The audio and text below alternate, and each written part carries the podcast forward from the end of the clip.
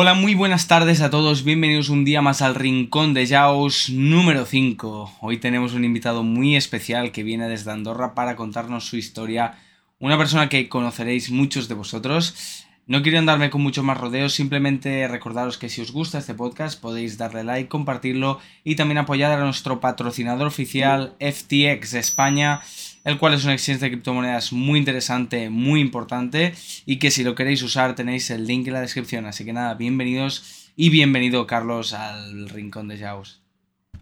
Bueno, Jauma, eh, pues encantado de estar por aquí. Sé que ha sido difícil pillarme, sobre todo por las semanas en las que hemos estado hablando, pero súper contento de estar y, mm, y, nada, pues justo hemos estado ahí haciendo una pequeña intro y charlando y yo creo que ya nos entendemos bien, pues seguro que va a ser una entrevista divertida. No, no, eso por supuesto. Yo también, ya te lo comenté, tenía muchísimas ganas de, poder hablar contigo porque ahora lo podréis ver en el podcast que Carlos es un, es un chico que tiene un recorrido cuanto menos interesante, cuanto menos interesante y, y nada, ah, yo si te parece, la mayoría te va a conocer probablemente, pero para los que no te conozcan, si puedes hacer una pequeña presentación, ¿quién es Carlos Adams?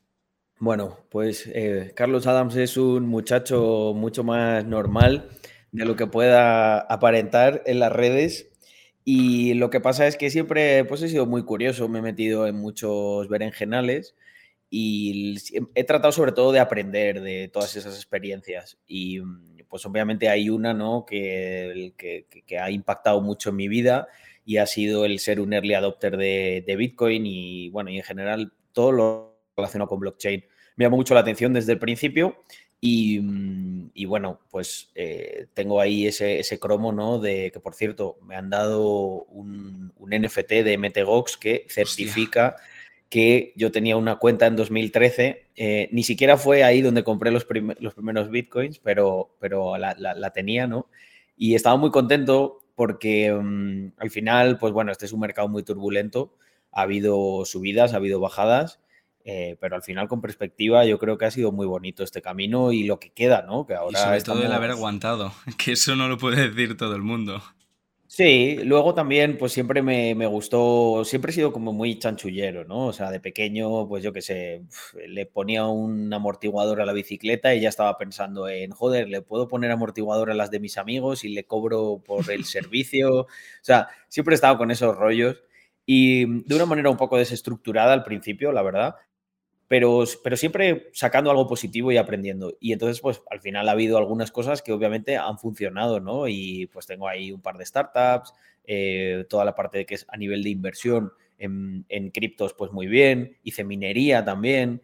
Eh, un montón de saraos, ¿no? Y ahora pues, pues me dedico a montar protocolos de DeFi, a montar colecciones de NFTs eh, que tengan ahí el top de volumen, de, bueno, pero la, gente al final ve esto, que es la parte bonita, pero también hubo mucha, también comí mucha mierda en el pasado y nadie me felicitaba ni me daba una palmadita en la espalda. Por eso yo ahí animo mucho, la, parte que hago de redes es eso, ¿no? Es, tengo la libertad de poder decir lo que me dé la gana, no dependo de, que me paguen una promoción, de nada. Entonces, pues desbarro y, y yo creo que eso la gente lo agradece, es un contenido diferente. No, al final eh, es libertad, eh, expresas las cosas como son y no estás coaccionado a, tener que seguir una línea de decir, bueno, es, de, esto no puedo hablar.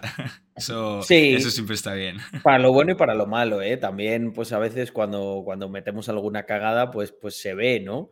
Eh, pero, pero está bien, yo creo que al final eso es lo que sirve, esa transparencia, ese contenido real es lo que tiene una aplicación luego muy mm. práctica para los chavales y para el desarrollo de, de sus propias carreras, ¿no? No, sin duda. Yo, yo personalmente, de hecho, una, una, de las cosas por las que te conocí es precisamente por eso, porque al final mucha gente también puede buscar en ti una, una persona como referente. Al final, eso que tú has dicho, te has dedicado a mil cosas en, en tu vida y de hecho vamos a tocar unas cuantas de ellas. Y es que eh, tú cómo te autodenominas? ¿Emprendedor por todos estos negocios que has comentado? ¿Desarrollador por Epsilon o inversor? ¿Qué es lo que... Bueno, yo desarrollador no soy. Ojalá, si viajara en el, en el tiempo, pues igual le había dado más caña. Tengo una formación muy, muy básica. eh, lo que sí desarrollo es negocio. Yo soy, de hecho, en Epsilon mi rol es Business Developer. Y mm, lo que pasa es que, eh, bueno, tú que has hablado conmigo tal alguna vez, o sea, sí que entiendo mucho de cómo funciona DeFi, de cómo funcionan los smart contracts, etcétera, pero yo no, yo no pico código, por así decirlo. Pero lo entiendo, perdón, lo entiendo muy bien porque al final cuando quieres liderar o guiar o, innovar en, este, en estos ámbitos, necesitas conocer bien la parte de tecnología y la parte técnica. Por supuesto. Por También sobre todo a la hora de elegir a ese personal que, que te vaya a aplicar ese código. Eso es muy importante. Al final, si tú eres el líder de un proyecto, igual no tienes que estar especializado en nada, pero tienes que saber un poco de todo. Para que sepas que nadie te está. Bueno, te la está sí. Sí, sí, sí. Y, mm, bueno, al final yo hace un par de años o así vi que iba a tener que trabajar mucho con desarrolladores y aprendí pues lo básico para poderme comunicar con ellos, para saber, pues, cuando, cuando, se tiene que desarrollar una función, pues, cómo se estructura. Y creo que a veces, como soy así muy pensamiento fuera de la caja, se me ocurre alguna buena idea eh, de, hostia, y esto y si se puede hacer así, lo hace, pero lo hacemos de esta otra manera. Y mm, básicamente mi función es esa, ¿no? Es crear palancas de crecimiento y estimular al talento que es todo lo que hay detrás. O sea, realmente, por ejemplo, en Epsilon, eh, todos los socios, excepto yo y otra persona, son desarrolladores. Eh, gente de, un nivel muy, muy alto. O sea, yo siempre eh, les vendo como lo que son, además. para mí es el top talento ahora mismo en desarrollo de, de Web3 y mm, en concreto el nicho de DeFi. No, sí, al y no es fácil. No es fácil, es lo que tú dices, no es fácil, y menos, menos una plataforma DeFi. Que DeFi es un. El tema, por ejemplo, una de las cosas más peliagudas en DeFi es el, es el riesgo. Eh, es algo que a nosotros nos obsesiona. Lo que pasa es que al final también cuando trabajas con gente que tiene tus mismos valores es mucho más sencillo porque yo siempre soy alguien que mira la robustez a largo plazo, etcétera tú miras en Epsilon y eso es lo que ves por cada píxel eh, que, tiene la página, ¿no? O sea, nosotros estamos enfocados a ser un protocolo, un asset manager que gestione mucho eh, y que dure muchos años. No, queremos... Es ser ese Anchor Protocol que te promete unas rentabilidades absurdas que luego no vas a poder cumplir, lo que comentábamos antes. Al final hay mucha... En esto, y me parece bien, ¿eh? hay mucha gente que se lo toma... O sea, es una carrera y hay gente que pues quiere ganarse, quiere ganarse su puesto y para ganártelo pues tienes que correr, ¿no? Pero a veces, pues si corres demasiado, puedes tropezar. Yo soy más de, mm, oye, como un maratonista, ¿no? O sea, voy a buen ritmo, lo voy subiendo si veo que mis recursos eh, eh, están ahí, funcionan, pero voy siempre con pies de plomo. O sea, no, no, no, lo que quiero evitar a toda costa es que una caída me devuelva 10 años atrás. Bueno, y supongo eso no solo lo, aplicas a, Epsilon, sino en todas las empresas que, que has estado montando. Nosotros, por ejemplo, el grupo Rax, em, que comprende Rax Mafia, que es la pata así e-commerce, la marca, que lo conoce mucha gente, que para nosotros es un proyecto muy bonito porque nos permite, nos permite trasladar nuestra cultura y nuestros valores a través de un elemento como es la ropa, que em, puede parecer una tontería, pero dice mucho. O sea, yo que sé, a nosotros nos mandan fotos de, mira, he ido a Hacienda o a firmar al notario. Es un lifestyle. sí, con una camiseta de Fact Tax. Y es como, joder, es que el mensaje llega a sitios que, no ni hubiésemos imaginado.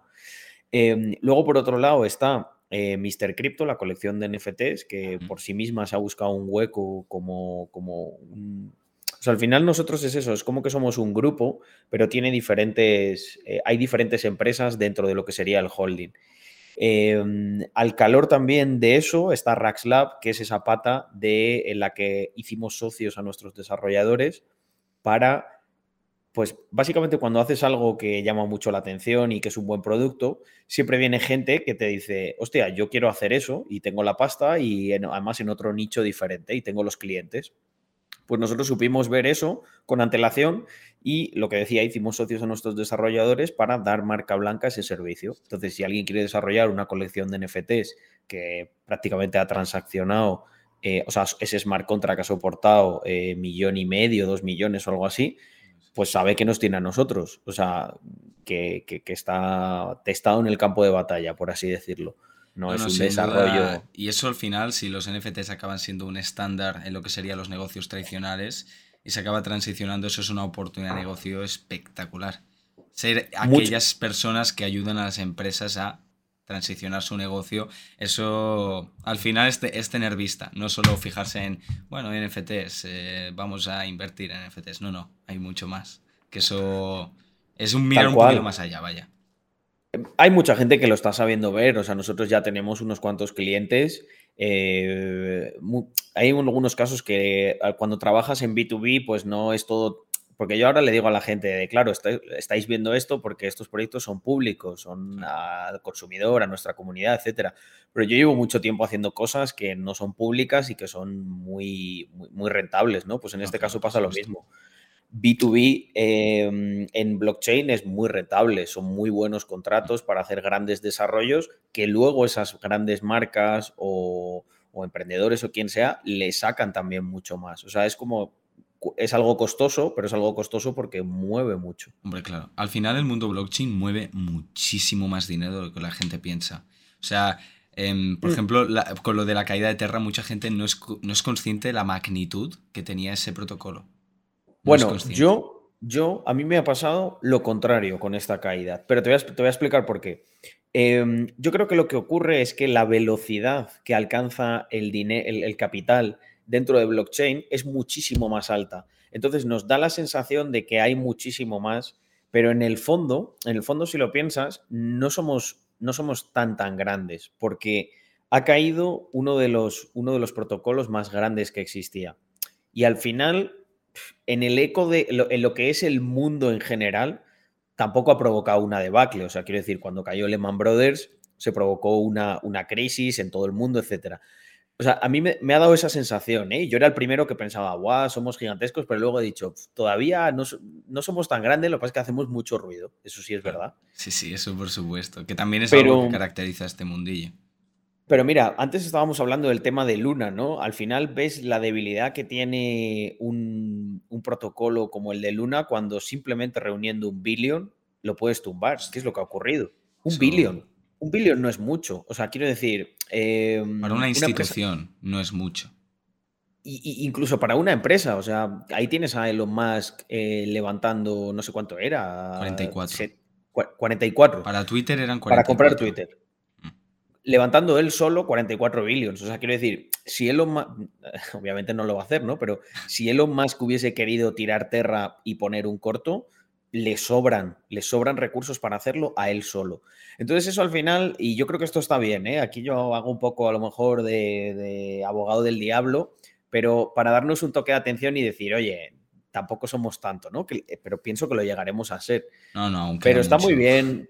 Eh, está muy bien que, lo decía antes, ¿no? Eh, charlando ahí en privado con, con Jauma, que mm, eh, a mí me parece, o sea, obviamente me da pena por, toda la gente que ha perdido.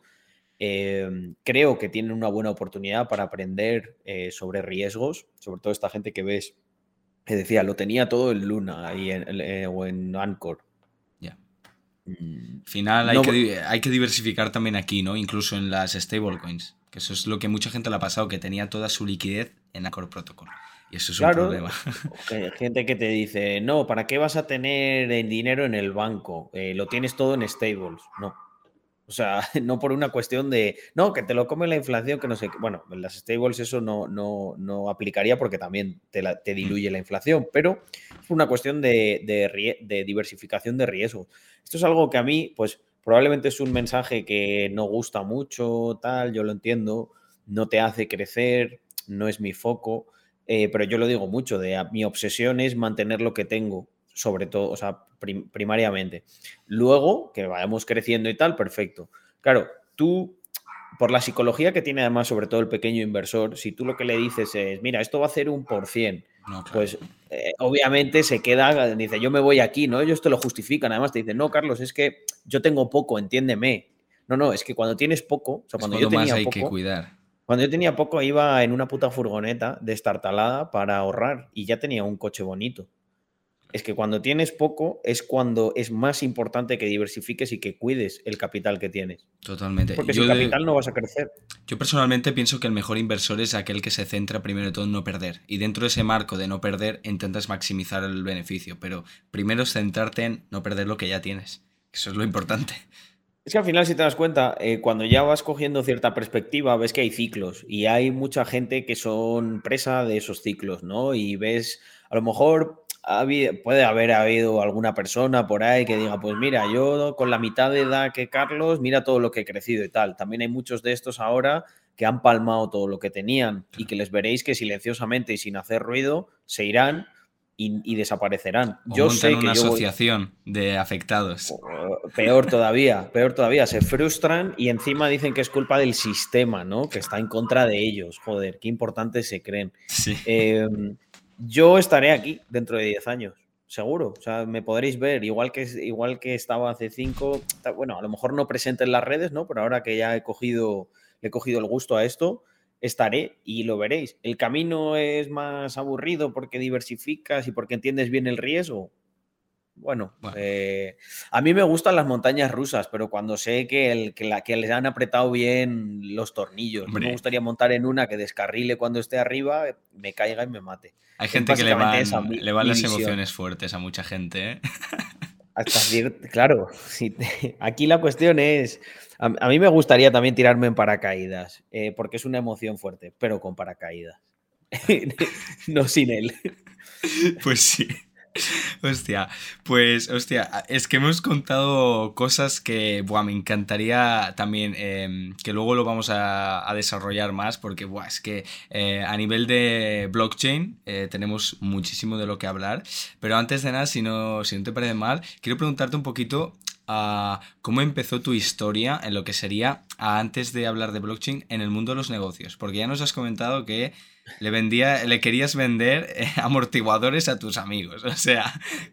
Bueno, yo he tenido, fíjate, ese dos amortiguadores hace tiempo que no me acordaba, pero es una cosa que hice. Em, pero tengo, tengo muchos, muchos intentos fallidos, ¿no? Em, hay uno que, mira, no, me extiendo mucho, pero si lo queréis ver en el canal de mi socio de Wall Street Wolverine, Negocios Marroneros, eh, baneado de BlaBlaCar, ese es buenísimo. Ese te explico todo, te explico cómo se empieza, el auge, control de, la operativa, la caída, reponerme, tal, y luego ver que no escala, que no tiene sentido y cómo muere el negocio. Yo de hecho... De... hecho, con este negocio es aquí donde tenía la sorpresa. Y es que hace poco, eh, cuando ya habíamos pactado el podcast, yo estuve en París y si puedes ver ahora mismo en, Twitter, en Hermede, podrás ver que me encontré un autobús de BlaBlaCar. Hostia puta. o sea, pero legal. No, no, lo puedes ver. Un autobús de BlaBlaCar. No sé si era legal o no, pero lo estaréis viendo también en pantalla. Ah, vale, vale, vale, que me lo has mandado aquí. ir a ver el vídeo. Ir a ver el vídeo de, Víctor, pero sí, sí. BlaBlaCar, qué bueno. Te han, copiado, te han copiado la idea de negocio. Al final hubo uno Yauma que sí que fue capaz de escalarlo, ¿no? Más allá de las nueve plazas de, la furgoneta que alquilaba, eh, que cuando veáis el vídeo, pues entenderéis todo. Yo lo vi y eh, es maravilloso. sí, pues bueno, es un poco, es la historia de mi vida eso, o sea, intentar muchas cosas. Una de esas cosas que intenté y que durante mucho tiempo también pensé que había fallado era, eran las cripto. O sea, cuando, por ejemplo, a mí me pillaron como dos olas justo al principio, fue, yo los primeros eh, bitcoins los compré en 70 y subió hasta 1200 creo. Y yo entre 900 y 1000 liquidé unas cuantas posiciones para diversificar en minería. Entonces me metí en la minería y me metí en un momento un poco así, hubo unos meses buenos, pero luego prácticamente cayó todo. Y de hecho fue el primer bear market duro que sufrí, que creo que fue desde finales de 2015 o en 2015 hasta casi 2018, finales de 2017. y en ese momento tú me preguntabas y era como, bueno, tengo esto ahí, pero pues la verdad es que ha, bajado, o sea, no, no, no, está. Sí que es verdad que yo desde donde había comprado mucho tenía que bajar para entrar en pérdidas, pero ya esa ilusión de, cuando lo has visto en 1200 y está en 200, pues un poco se quita. Pero yo al final tenía ese enfoque, iba haciendo otras cosas, em, tenía mi curro, siempre en mi comunidad fomento mucho esto, ¿no? De, eh, me, recomiéndame una criptomoneda que tenga, que vaya a multiplicar, y les digo CurroCoin. Eh, esa, vamos, el ROI de esa es monumental. A esa siempre por supuesto. Sobre todo también te enseña que el dinero vale. El dinero sí, es que al final, a mí, esto tú lo, pues, lo, verás igual que lo veo yo, ¿no? Por Twitter. Em, hay, hay, gente que es muy ilusa, tío. O sea, que piensa que sin tener curro y con los 500 euros que le dieron por la comunión, em, que va a vivir de eso. Yo, joder, yo conozco muchos emprendedores de éxito.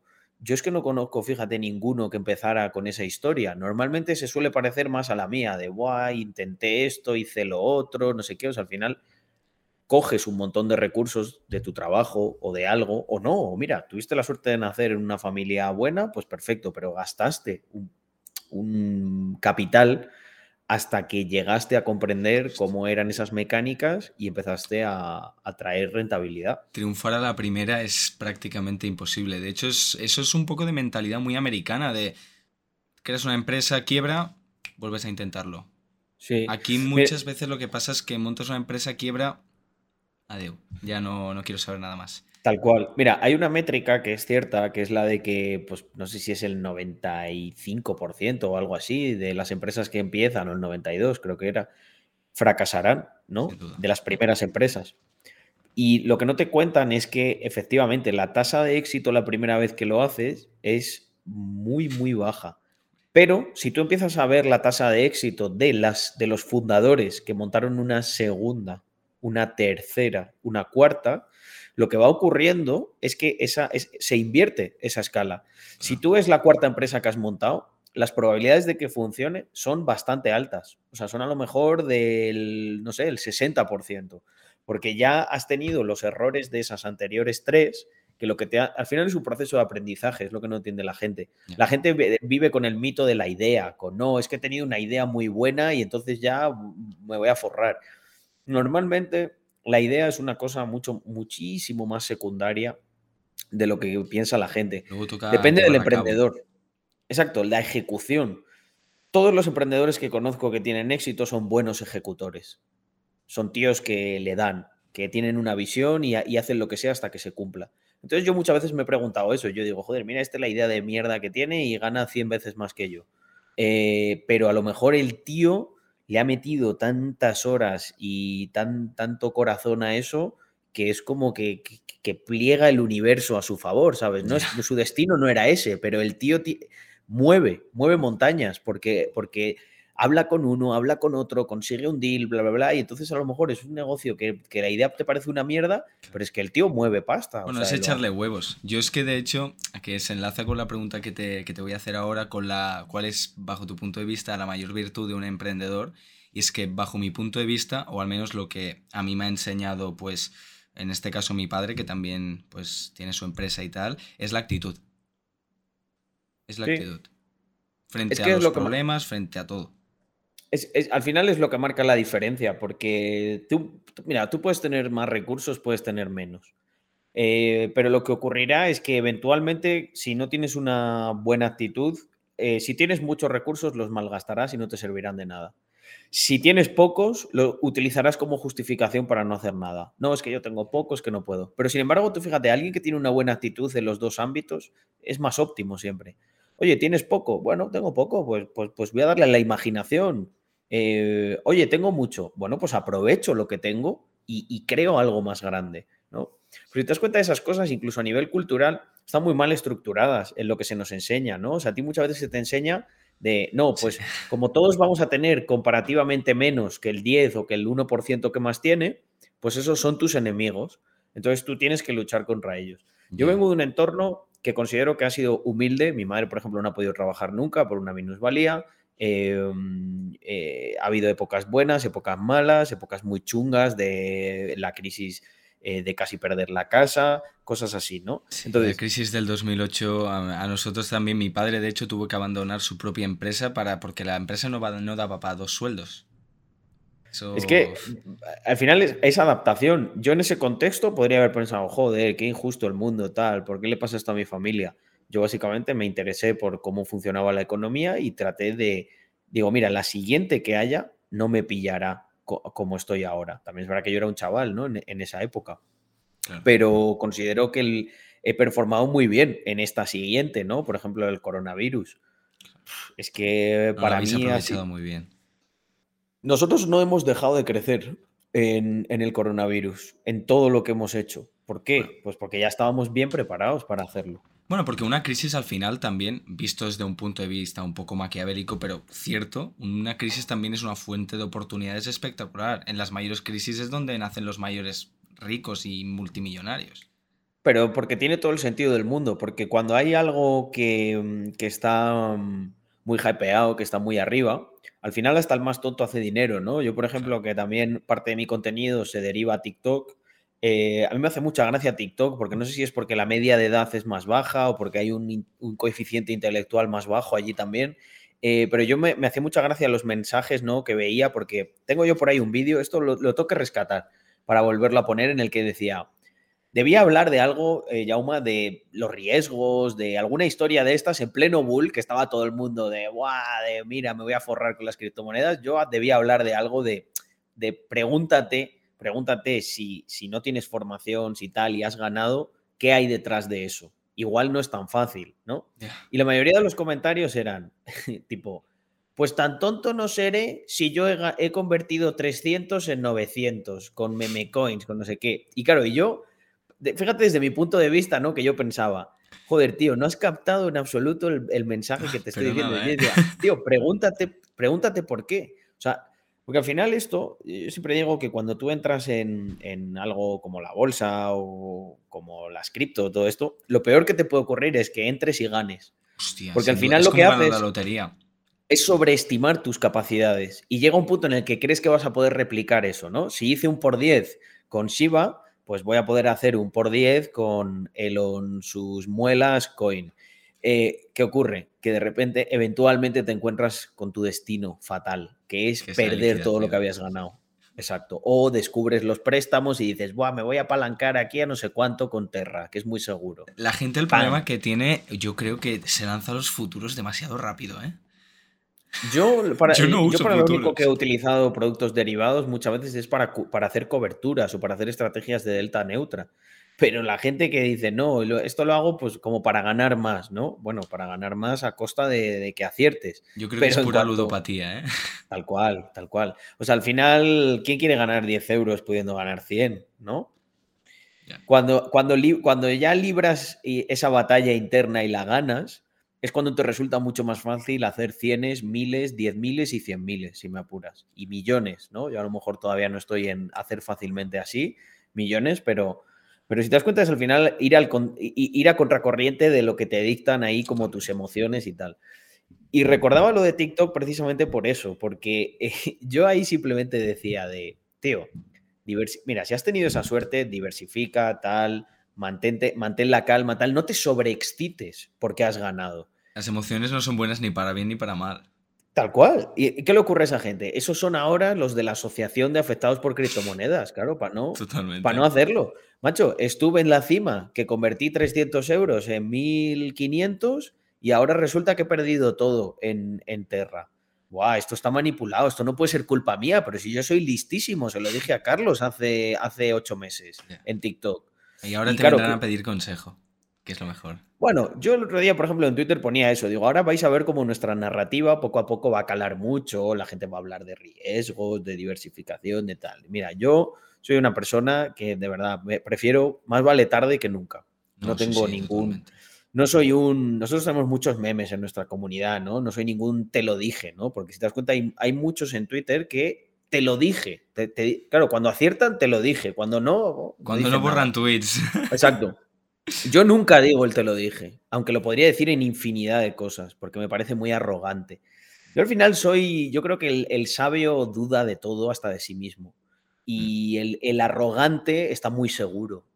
Te lo dije, es así, es así. Yo siempre, de hecho muchas veces me preguntan y yo sé que toca los cojones, mis recomendaciones pues son malísimas, ¿no? Me dicen, eh, Carlos, ¿qué, crees que va a seguir bajando? Tal, y digo, puede bajar y puede subir. Ni que tuvieses una bola mágica. Claro, y hay gente, hay gente que, no, que no entiende el porqué de lo, de lo que digo, pero lo digo con un trasfondo. Aprende tú eh, por tu cuenta. El, e, efectivamente, el trasfondo es, fíjate que a mí no me preocupa si sube o si baja. ¿Sabes por qué? Porque estoy preparado para los dos escenarios. Tengo liquidez de sobra para, que, para ver un Bitcoin en, en, 200 dólares. Tengo otras cosas, estoy preparado para que eso mañana se acabe, me dedico a otra. Estoy preparado para tener todos los huevos en la misma cesta, es lo que tú dices, diversificar no solo se aplica a tener varias criptos, sino también tener fuentes de ingresos en otros sectores, no puede ser yo lo que muchas veces, el otro día de hecho estuvimos hablando con, con Adri de mi primera cripto y CryptoBoy varias personas y lo decíamos, dice, a ver, si tú te quieres dedicar al mundo de las criptos, puedes dedicarte al mundo de las criptos, te puedes meter a, desarrollar, puedes crear tus protocolos, puedes ser embajador de proyectos, puedes, eh, yo que sé, también crear contenido eh, o después puedes montar una empresa que se dedique, pues mira, a tokenizar. No hay que meterse ahí. concreto. Exacto.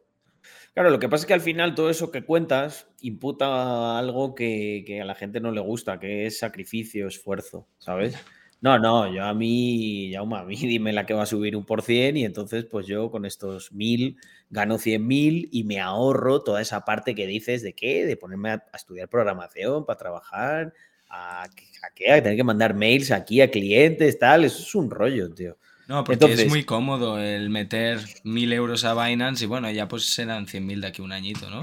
Y, yo siempre, yo siempre le digo a la gente, digo, tío, digo, si uno de esos haciendo eso y esforzándose eso, macho, tiene derecho a pasearse por ahí con un Lambo, eh, joder, algo estoy haciendo yo mal, ¿no? Que me, que me esfuerzo, que le, meto, que le meto muchas horas, que, joder, que arriesgo un montón, eh, que soy muy metido tal, digo, algo fallaría ahí en el capitalismo. Y yo no creo que el capitalismo falle. O sea, tiene cosas que, se pueden mejorar.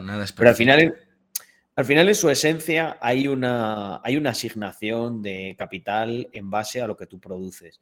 Y lo que tiene que entender la gente es que un notas que acaba de conocer las criptos hace un año y medio o lo que sea, no tiene, no, no tiene sentido a nivel de sistema económico que se le premie con eh, un Lamborghini. ¿Por qué? Por meter ahí los ahorros que tenía de lo que le dio su abuela en no sé qué protocolo tal. No, eso no funciona así. ¿Quién se va a forrar? Pues se va a forrar aquel que dé una solución que valga millones para la gente. Pero es que ese tío no vale millones para nada. O sea, lo que quiero decir es, pensadlo fríamente, ese tío desaparece mañana y en qué, en qué cambia, nuestra vida. No cambia nada.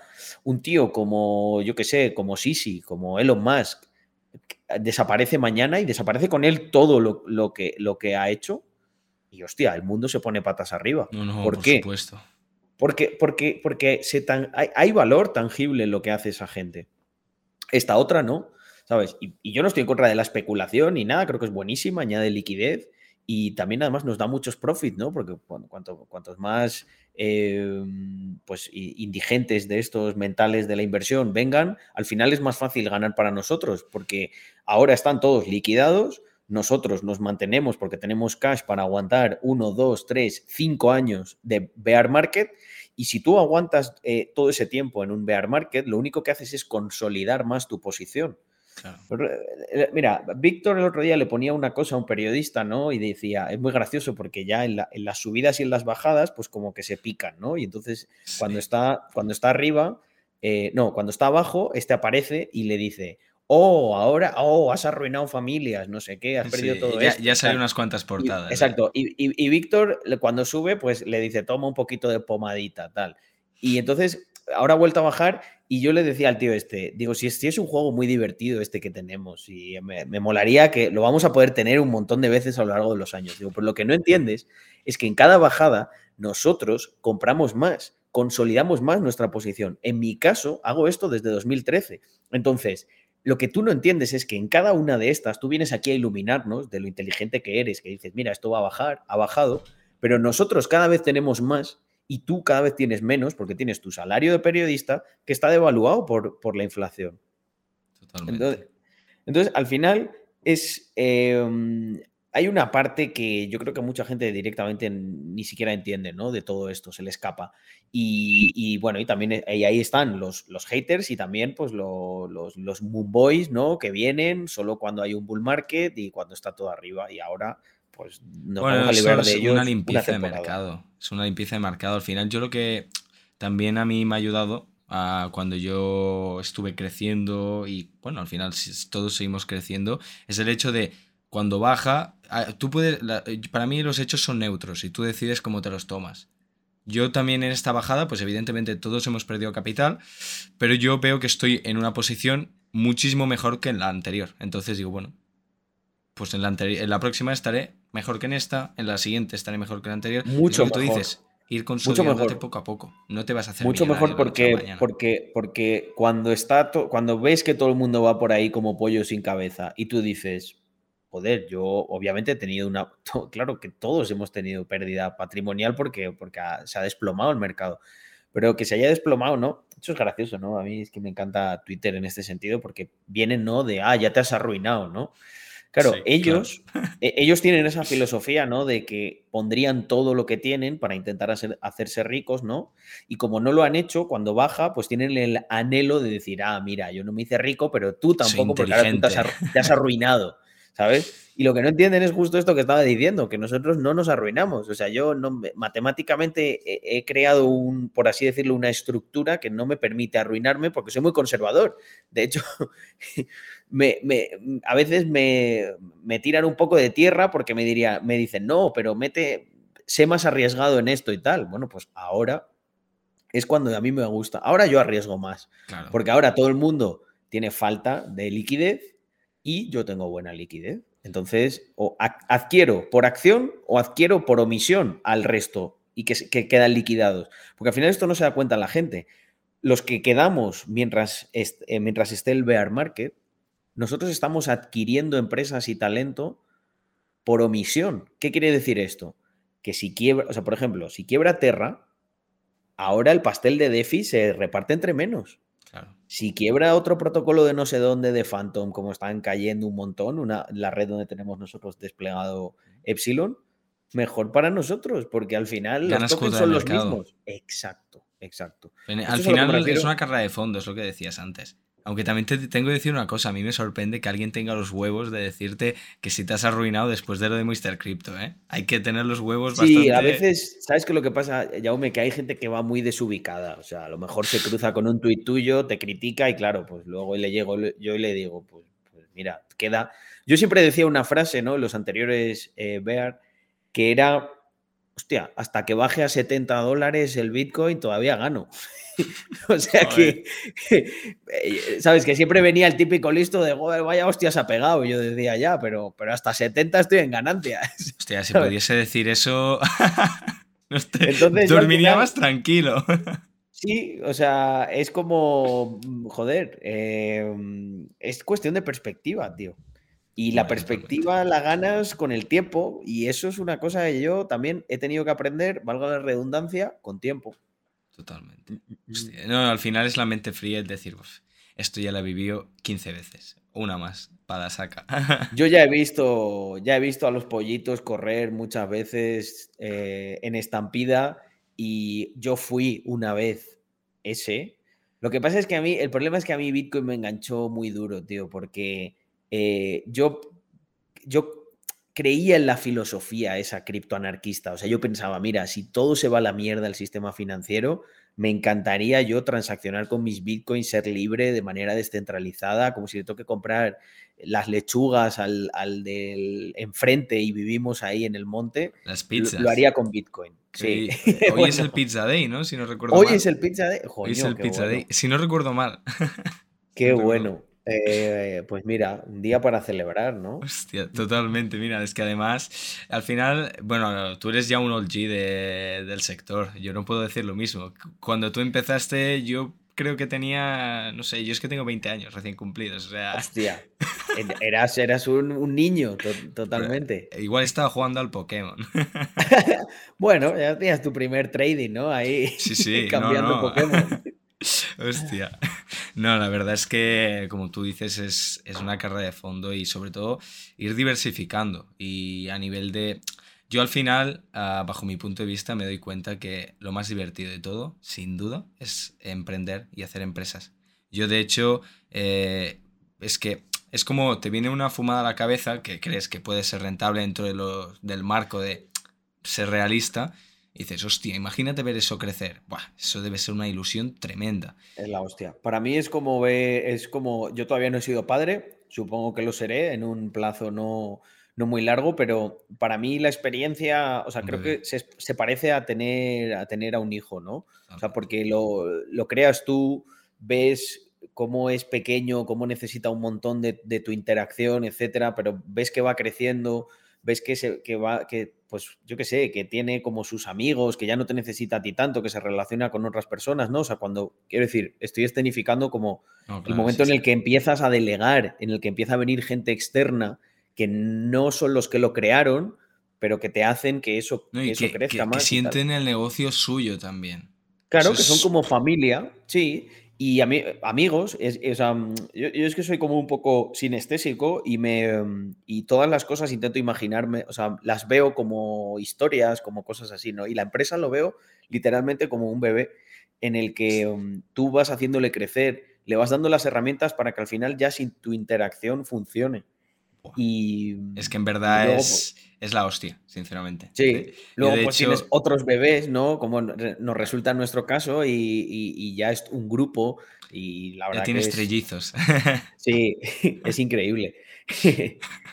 Hostia, no, la verdad es que yo, por ejemplo, ahora, de hecho, me estoy en uno de mis primeros emprendimientos, que eso no lo puedo decir aún por aquí, luego te lo comentaré, pero es, es, un proceso espectacular. Y también, yo es que para eso soy muy, muy mío y me encanta sobre todo las personas que conoces en el camino. O sea, yo de hecho eh, justo vengo de Madrid, de conocer a mi socio y, o sea, te lo juro, vengo encantado de la vida. O sea, es como... No sé, no sé a, mí, a mí este tipo de cosas me encanta. Hay una frase que dicen los yankees, ¿no? Con todo el tema de, las startups y sobre todo la inversión, y dicen, this is a people's business, ¿no? Y a mí me gusta mucho porque es verdad. las personas son el activo más importante. O sea, al final la, persona es como esa piedra filosofal. Es que de, ahí puede salir, o sea, una, la persona adecuada y bien alineada y bien enfocada es que te, te, empuja y te hace cosas increíbles, ¿no? Ah, Yo muchas veces pienso en en, pues en, la labor, ¿no? El rol que hemos tenido mi socio y yo de inspirar a gente de nuestra propia comunidad que se han acabado convirtiendo. Sí, y, que muchos de ellos han seguido un proceso muy bonito, ¿no? De, empezar a trabajar con nosotros y algunos de ellos, muy, muy pocos, porque al final el, talento, pues se va filtrando, ¿no? Llegas cada vez a, a, un nicho más pequeño, se han acabado convirtiendo en socios nuestros.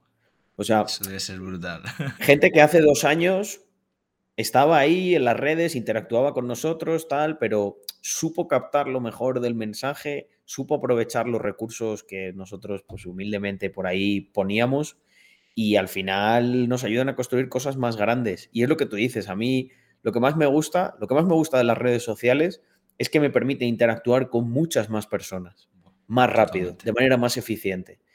Eh, no es bidireccional porque obviamente a, mí me conoce mucha gente y para mí es difícil conocerlos a todos ellos individualmente, pero me parece la hostia. No, sí, sí, conoces gente espectacular. O sea, yo ya te digo, o sea, a medida que vas creciendo, yo por muchas veces digo, de hecho lo decía este fin de semana, que por mucho que yo haya podido ganar dinero con mis inversiones, mi mejor inversión sin duda ha sido Twitter. Pero no por, no por haber generado impacto ni por tener patrocinadores ni nada, sino por, porque yo al final empecé porque yo quería que la gente que yo admiraba viera mi trabajo.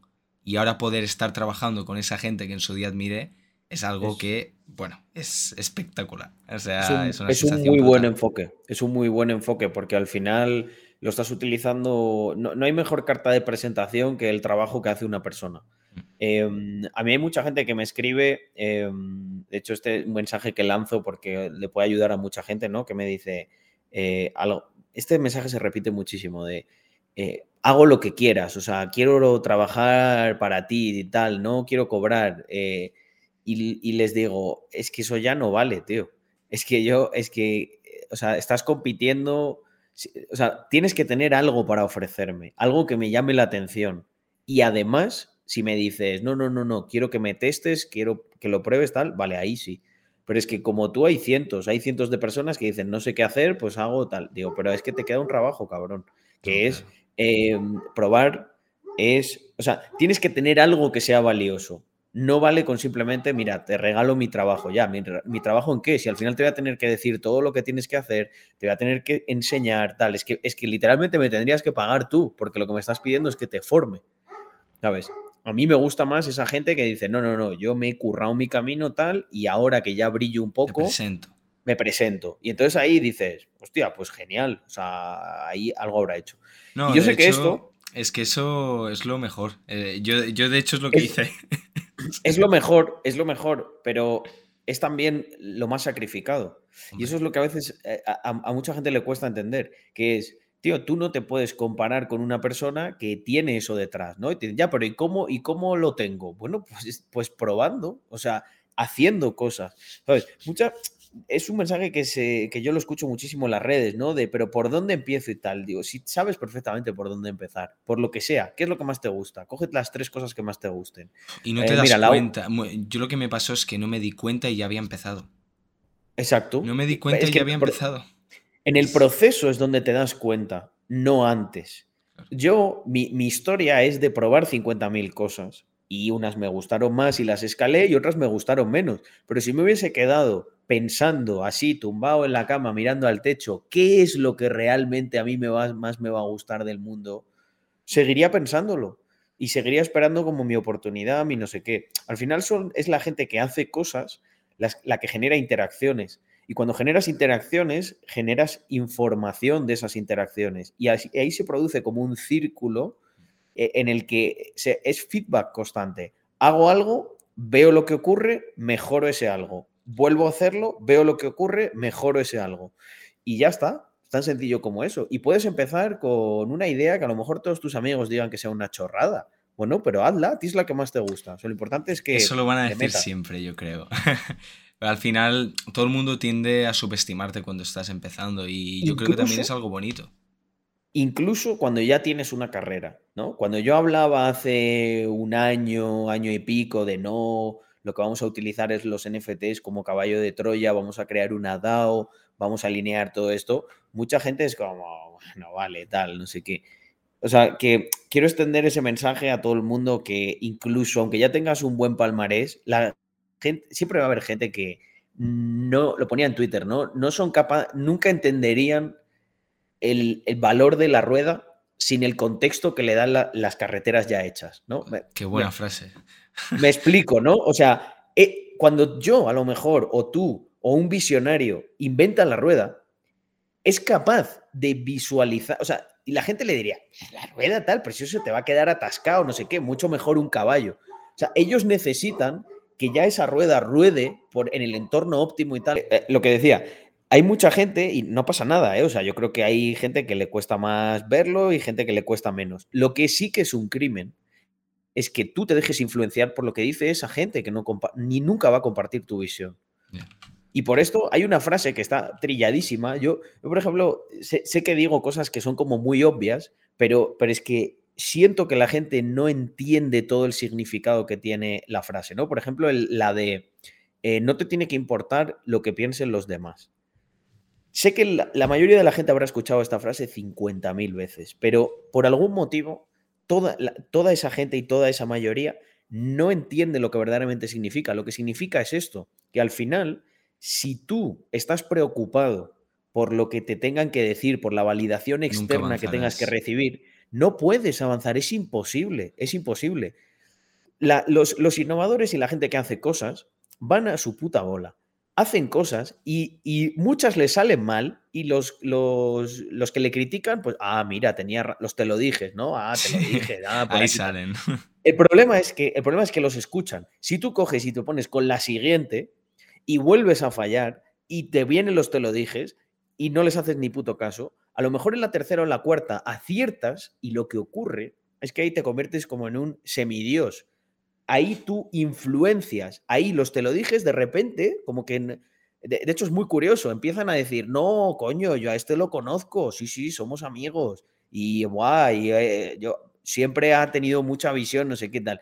Entonces es curioso, ¿no? Porque tú además te lo puedes tomar de dos maneras. Puede ser de los picaos, ¿no? De pues no sé qué tal. O luego eh, puedes verlo como, pues, pues, como lo vemos nosotros, ¿no? Que es, pues no son conscientes, no pasa nada. Una vez más te la tiene que sudar lo que digan. Exacto, te la tiene que sudar lo que digan. Continúa con la siguiente cosa con la que estás. y al final que también, Carlos, eh, yo algo que mucha gente tiene muchos complejos y piensa mucho en lo que piensa la gente, al final eh, tú a la persona que te insulta por Twitter igual ocupas un espacio de dos o tres minutos en su cabeza en un día, igual no vuelves a pasar por su cabeza en dos semanas, en tres, hasta que vuelva a ponerte un insulto. Al final, a, la, a ti y a mí, ¿a ti quién es la persona que más te importa en tu vida? Tú mismo. Y es en quien piensas. No te, al resto, por mucho que puedas criticarlo, no sé qué, luego es que ya te olvidas y la gente le pasa lo mismo. Entonces, yo creo que no se tiene que ese es el enfoque que se, le tiene que tener, a las críticas, vaya. Sí, a ver, hay críticas que son constructivas, evidentemente. Eh, pero sí que es verdad que la mayoría son, pues eso, intentan ser muy destructivas. Y es que yo creo que esto, ostras, mata mucho talento, tío. O sea, veo gente que se hunde. Que no aguanta, no aguanta nada, no aguanta que alguien no lo entienda, tal. Mira, a veces hasta tu propia familia, incluso cuando cuando la has pegado, cuando, eh, bueno, se puede considerar, ¿no? Por los estándares que hay, que, has, triunfado, has hecho algo bien, em, hasta tu propia familia no, va a ser capaz de verlo, de valorarlo como tú quieres. El problema está en que si, si te dejas influenciar por eso, pues paras el momentum, frenas y, y lo que tú decías, es que al final... Pierdes tracción. Y, la valoración tiene que ser contigo mismo. ¿Y tú cómo vas a estar feliz? ¿Habiendo perdido esa atracción y diciendo este año me he estancado o habiendo seguido y habiendo alcanzado otra nueva meta? Totalmente. Yo de hecho es algo que a mí, yo cuando empecé a crecer, claro, al final, bueno, tampoco empecé hace mucho, es que yo me proponía, mira, tío, yo quiero mirar a seis meses atrás y pensar que era un niñato que no tenía ni puta idea de nada. Y siempre, y yo cuando, pues por ejemplo, no he visto que, que, bueno, que no he avanzado, es cuando he dicho, vale, tío, eh, tienes que espabilar un poquito. Tienes que pillar tracción y que cada vez pienses más eso de, buah, era idiota, buah, era idiota, buah, era idiota. Y eso al final... Eso es una buena métrica, o sea, si miras atrás y dices, joder, eh, he, mejorado, eh, desde donde estaba, hacía el idiota tal, pues es súper bueno. Es, que, es que has progresado. Si el problema es que hay gente que siguen igual y se, y se hacen gala de ello, ¿sabes? De yo sigo igual que en el 2013. Bueno, pues así te irá. Pues sí, porque ha cambiado mucho el mundo, ¿eh? Exacto. Solo hace falta ver las redes sociales. Sí, sí, tal cual. Hostia, y hablando de críticas, eh, tengo una pregunta para ti muy importante, ¿vale? hablando de críticas, porque es una, persona extremadamente criticada. y es, eh, ¿qué significado conocer a Víctor? Porque al final mucha gente, entre las que me incluyo, yo te conozco por, por Víctor, porque al final yo a Víctor lo conozco desde el 2000 no sé, cuando yo tenía 15, 16 años. Yo de hecho me, me empecé a interesar la política por sus vídeos y de ahí fue que empecé a, a, interesarme por este mundillo y a mí me gustaría saber qué ha significado conocerlo en tu vida y cómo nació Rax.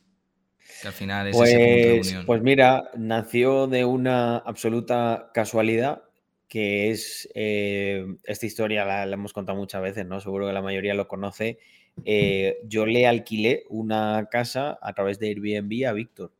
Y fue una auténtica casualidad porque además yo no consumía mucho YouTube, no era seguidor de Víctor y, mm, entonces me quedé, mm, sí que había visto algún vídeo de Víctor, pero como había visto un vídeo o dos, me quedé un poco así como diciendo, joder, me, suena de algo la cara de este chico, pero pensando que lo conocía de algo. Y entonces, fíjate qué maravilla, ¿no? Porque ahí fue que podría no haber pasado lo que, lo que pasaría después y cada uno por su lado no nos hubiésemos conocido, pero llegué a, mm, nosotros teníamos otra casa y llegué allí, me conecté con el portátil y justo me salió recomendado en YouTube un vídeo y además, yo creo que había visto alguno de Invictor, pero vi uno de Wall Street Wolverine cuando él estaba empezando y dije, y además hablaba de empresa, de todo esto. Yo ya de aquellas tenía, estaba muy metido en el mundo de las startups, tenía mis proyectos, o sea, ya tenía, tenía una carrera, tenía toda la parte de inversión en cripto, que bueno, lógicamente en 2018 había estado muy alto, ahora estaba, estaba estábamos en otro bear market, pero yo había ya consolidado una buena posición. De hecho, en 2018 casi cojo y digo, curro a tomar por culo y me dedico a esto. Pero mm, como era muy conservador, hice bien, mantuve la calma y pude consolidar una posición muchísimo mejor que ya después de la pandemia eso fue como se acabó. mi vida antigua ya me dedico full time a, mis cosas. Y me saltó un vídeo suyo y entonces yo cogí y lo que decía de que hay que, hay que echarle morro, hay que aprovechar las oportunidades. Yo dije, coño, este tío, digo, hostia, tiene dos canales, no sé qué, digo, y además está empezando a hablar de empresa, digo, pues, pues yo le puedo contar de mi experiencia del mundo de las startups, de temas de financiación, de rondas, venture capital, bla, bla, bla, que creo que le va a ser muy interesante. Y entonces cogí y yo tenía el contacto de la que en su momento era su, era su chica, Claudia, y porque fue la que, la que realmente solicitó la reserva. Y le escribí y le dije, oye, mira, em, os ofrezco que hagáis un late checkout o os invito a cenar o incluso que os queréis un día más o cualquier historia les ofrecí de, con la única condición de que nos sentemos a tomar un y porque le quiero contar a Víctor y que él me cuente pues cómo ve las cosas, porque además yo en esa época eh, YouTube no, o sea, YouTube sí lo consumía, pero yo veía en plan muy directo, ¿sabes? De un, cosas concretas. No era, mm, yo no, todavía no había experimentado ese fenómeno de ser seguidor o tal. De, de, hecho, a día de hoy no lo hago, o sea, soy muy de informarme de cosas concretas, etcétera. Aunque luego es verdad que lo hago a través de, canales de gente que, que me gustan mucho y tal. Pero bueno, el caso. Em, a mí me interesaba mucho Twitch, porque yo decía, hostia, contenido en directo, esto puede ser muy interesante para contar procesos, para cosas. Y entonces la condición un poco era, yo te cuento eh, mi experiencia con esto que te puede valer para algo y tú me cuentas tu experiencia, especialmente con Twitch. Y la verdad que Víctor fue súper transparente, sacó el portátil, me dijo, mira, Twitch funciona así, asá, esto es lo que se gana, bla, bla, bla, te recomiendo esto, lo otro. Yo le conté, luego también eh, pues vimos que teníamos unos valores muy parecidos, ¿no? De, a nivel de cómo veíamos las cosas, ¿no? De, los dos somos, pues, yo creo que buenos representantes del, liberalismo en España.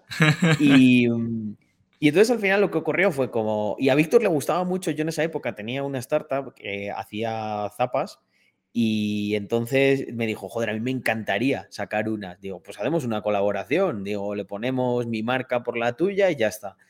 Y lo que ocurrió es que eh, la cosa escaló a mucho más porque yo también tenía otra startup más enfocada a la tecnología en esa época, pero no nos estaba yendo, a ver, no nos iba mal, eh, pero ocurrió algo, eh, era una startup que es que no lo quiero contar porque si no me voy a extender mucho, pero ocurrió esto para otro podcast.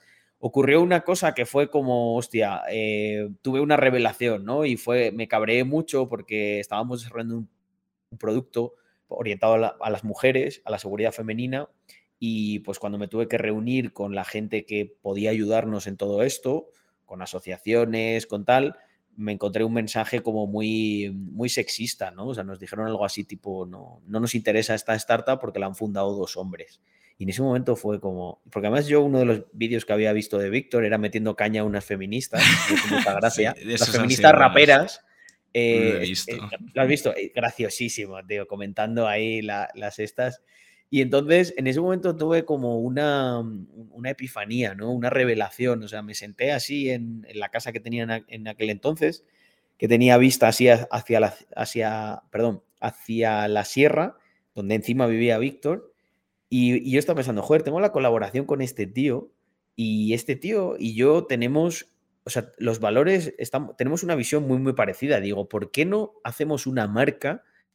que promueva los valores que tenemos para luchar contra esta gentuza, ¿sabes? Que me acaba de decir que después de dedicarle ocho meses de mi vida o siete a desarrollar una tecnología, una, una solución que era muy buena O sea, bueno, para que no se quede la gente así, básicamente diseñamos unos mini drones que servían como seguridad femenina o para cuidar niños o lo que sea. Tan sencillo como, como cuando tú tenías una situación de emergencia, lanzabas el dron así y el dron grababa el sonido y el vídeo se mandaba a través de una app a tus contactos de emergencia, a tu chico, a tu padre, a tu madre, a quien fuera. Bueno, pues la idea les pareció malísima porque la, habían, la empresa la cofundaban dos hombres. Joder, macho, pues hubiese ayudado en muchas cosas, ¿eh? Porque hay, Eso hay es lo que yo les decía. sin pruebas, Digo, vamos a ver, cosas. digo, no- yo- es que se lo dije así, ya un día me cabré tal y dije, vamos a ver, mi solución acaba con el problema mañana.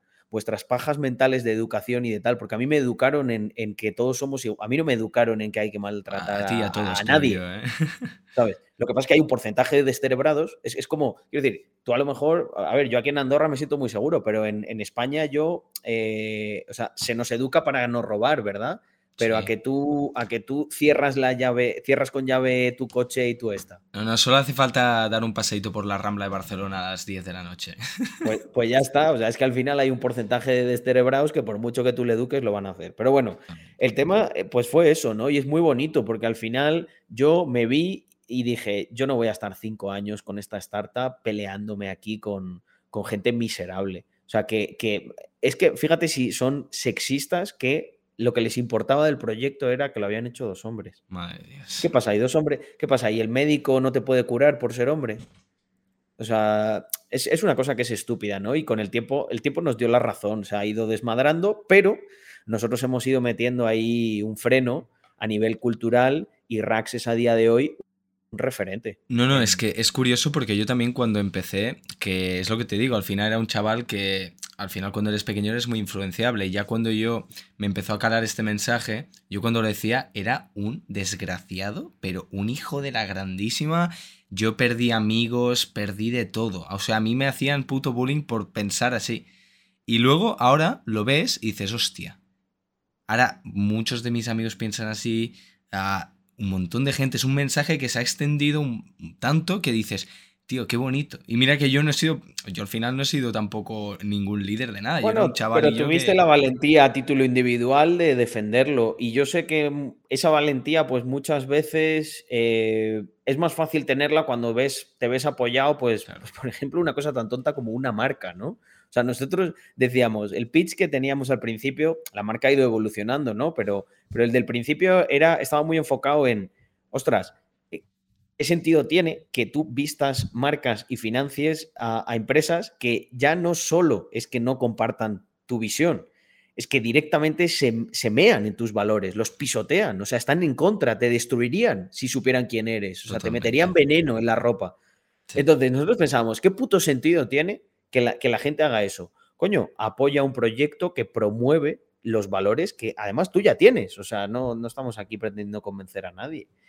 Y eso nos encanta. Y es además una cosa que fíjate que nos han hecho propuestas de inversión, etcétera. Y es un proyecto al que probablemente no lo toquemos porque lo, lo queremos mantener puro. Queremos tener la libertad de hacer lo que nos dé la gana. Buah, eso es brutal, ¿eh? Eso Sí. está muy bien. Eso está, al final es Meternos que en líos. Es, O es sea, un- es lo que decía antes, es un lifestyle, un modo de vida. Y eso, claro, al final, yo te digo, en esos momentos me hubiese ido bien, porque yo hablaba de eso en un entorno, yo pienso que yo antes me movía en el mundo del cine. Mundo del cine, teatro, ya te puedes imaginar el linchamiento que me cayó. Ahí, ahí, ahí te metiste en la boca del lobo, macho. no, calera en rama, macho. Pues mira, te voy a decir algo, te voy a decir algo, Jaume, que seguramente te va a reconfortar. Yo estaba muy metido en el mundo de la moda en esa Hostia. época también. Yo he ido a invitado a muchas pasarelas, todo esto, porque hacíamos accesorios. Normalmente las, la- lo- las zapatillas eran una cosa que los diseñadores dejaban como para lo último y muchas veces nos pedían de, oye, podemos utilizar tus zapas, tal, lo hacemos como si fuera una colaboración. Y claro, yo estaba ahí y me pasaba lo mismo que a ti, macho. Yo veía tal y, y yo hablaba además de desde una perspectiva no muy radical, o sea, como muy aséptica, muy de... No, no, tampoco. Fíjate que muchas veces el tema no era ni siquiera ese, el tema era, yo les decía, tío, los diseñadores en España, eh, la mayoría son unos muertos de hambre, porque es la realidad, son unos muertos de hambre, porque tienen una configuración muy específica. Son hijos de eh, un papá o una mamá que tiene mucha pasta, el niño se quiere hacer, o la niña se quiere hacer diseñador, hace cosas muy extravagantes, tal, no vende una puta mierda, eh, pero son súper guay, se van a sus fiestas, tal y cual. Pero no hay una industria. Si lo piensas, no es como Italia, que tienes, joder, tienes Gucci, tienes Prada. Salen a mercado. Claro, pero yo les decía, ¿sabéis por qué esto no ocurre aquí, no? No, porque es que en España no se el consumidor no compra. No, no, vamos a ver. es que vosotros tenéis que entender que lo primero que tenéis que ser es empresarios. Tú tienes que saber hacer una puta cuenta de resultados. Tú tienes que saber el balance que tienes de stock, em, lo que puedes sacar, lo que no. Digo, no puedes estar por ahí haciéndote lo guay con pintas de, mona de feria eh, sin, y luego desatendiendo tu negocio. Y te puedes imaginar lo, que, lo que me decían, de todo menos gracias. Joder. ¿Qué ha pasado con el tiempo? Pues con el ah. tiempo pasa que tienes que juntar, yo creo que a siete de estos diseñadores para que facturen lo que facturamos nosotros. Creando puestos de trabajo, inspirando, dando un buen servicio, dando un buen producto. ¿Pero por qué? Porque al final tenemos esa mentalidad de, de empresario, de hacer cosas para tu público. Estos, como son muy guays, pues ellos hacen para sus cuatro amigos y tal. Y claro, ¿qué ocurre? Pues cuando llega alguien que no tiene tanta pasta y se quiere hacer diseñador, vamos, es el camino más tortuoso que existe. Porque dice, joder, pues es que aquí, es que yo no, claro, yo no tengo, yo tengo que ganar algo de esto. ah, no, es que aquí no se gana, aquí solo se gasta y tal. Y yo creo que el mundo del cine, donde tú vienes, también es parecido, pero encima estos tienen un aliciente mayor y es que, es que les subvencionan. De momento, por suerte, a las, colecciones malas de moda no las subvencionan, pero cuidado, cuidado que Tú sabes por uno de los linchamientos más fuertes que me tiraron a mí. Fue porque yo soy el único eh, aspirante a director de cine en su día que no defendía la subvención al cine. Bueno, bueno, yo no, un terrorista de Al Qaeda. o sea.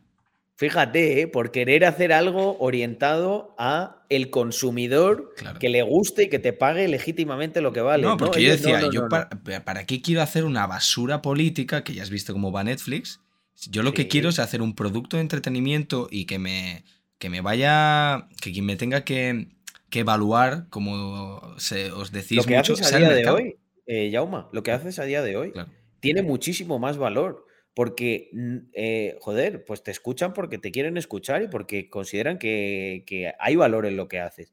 Pero cuando tú le metes ahí el incentivo perverso de la subvención, tienes una gran motivación a hacer lo que te sale a ti de la punta de ahí, artísticamente hablando, y claro, luego tienes gente de esta que les han dado 700.000 pavos y que han visto la película 14 personas. Y no son pocos, ¿eh? Y no son pocos, ¿eh? Seguro que lo ponen como un triunfo, si no, no, lo habrían cada publicado. basura ideológica, pero si ya estás viendo qué le ha pasado a Netflix. Precisamente por eso. No, no, es que tal cual. No, no, eh, el mundo del arte y bueno, al final. Curioso esto, ¿eh? No, muy parecido. Fíjate que hemos, sí, hemos coincidido en eso. yo, no lo sabía, tú, tampoco de mí, pero, pero bueno, pues mira, han salido, ha salido dos cosas buenas de esos submundos. No, totalmente. Y yo te digo una cosa, al final. Eh, todo el mundo se acaba dando cuenta. Y yo, de hecho, siempre he dicho que yo llegue donde llegue, aunque sea en el mundo cripto, yo siempre voy, yo siempre, uno de mis mayores sueños es hacer una película. Y no voy a hacer una película ni sobre mi vida, ni sobre el cripto. Yo voy a hacer una película que va a ser un producto de entretenimiento. Y si fracasa, pues fracasaré yo con ella. Pero vaya, que lo probaré. Qué bueno. Bueno, pero tu enfoque mola, ¿no? Es como lo arriesgo yo y a ver qué pasa. No, que el que se arriesgue sea yo, no, no con el dinero del Estado. Con el dinero, sí. Bueno, aunque para entonces quizás me vaya a Andorra contigo. Ojalá. Este es un paso que aún se tiene que dar. Vale, eh, pues bueno, te voy a. Vamos a empezar ya con la recta final, ¿vale? Que voy a. Voy a darte vale. un poquito. Lo que sería preguntitas un poco más personales. Y es. Eh, ¿Cómo aguantas tantos años a nivel psicológico estas subidas y bajadas, ya no del mercado, sino de el mundo de las empresas, el mundo de, bueno, de querer hacer algo diferente al resto? Es un mundo que es muy jodido a nivel psicológico, de hecho, bueno, aquí lo, lo hemos experimentado todos. Yo mismo hace poco estaba hecho mierda, pero hay que salir adelante. ¿Cómo, ¿Cómo aguantas? ¿Cómo levantas cabeza? De Yo creo que todos pasamos por el mismo proceso. O sea, obviamente al principio lo sufres más, pero pues la, roca endurece con el tiempo. Eh, esto es así. Y al final también hay gente, yo muchas veces veo, ¿no? Los, la vida que llevan ciertas personas, ¿no? Y pienso, a mí me da la sensación de que hay gente que le gusta mucho complicarse la vida. Por ejemplo, si tú em, eres muy irresponsable a nivel financiero y pues eso, tienes todo en la siguiente altcoin que va a hacer un por cien, yo puedo entender que no duermas del todo a gusto, sobre todo cuando ves que ese por cien se está convirtiendo en un menos 90. Entonces, em, el truco aquí es no te pongas constantemente en esas situaciones que te van a llevar a un estrés, a un estrés extremo. ¿Cómo haces esto? Pues, joder, yo, mira, el tema del trabajo, y es que insisto muchísimo en esto. Si tú, imagínate, Jaume, que yo no tengo ninguna fuente de ingresos, ¿vale? Y todo lo que tenía de criptos, vamos a poner que tenía una exposición a Terra que ha caído del 50%. ¿Tú crees que estaría yo tan tranquilo ahora? No, estarías probablemente sangrando en el suelo.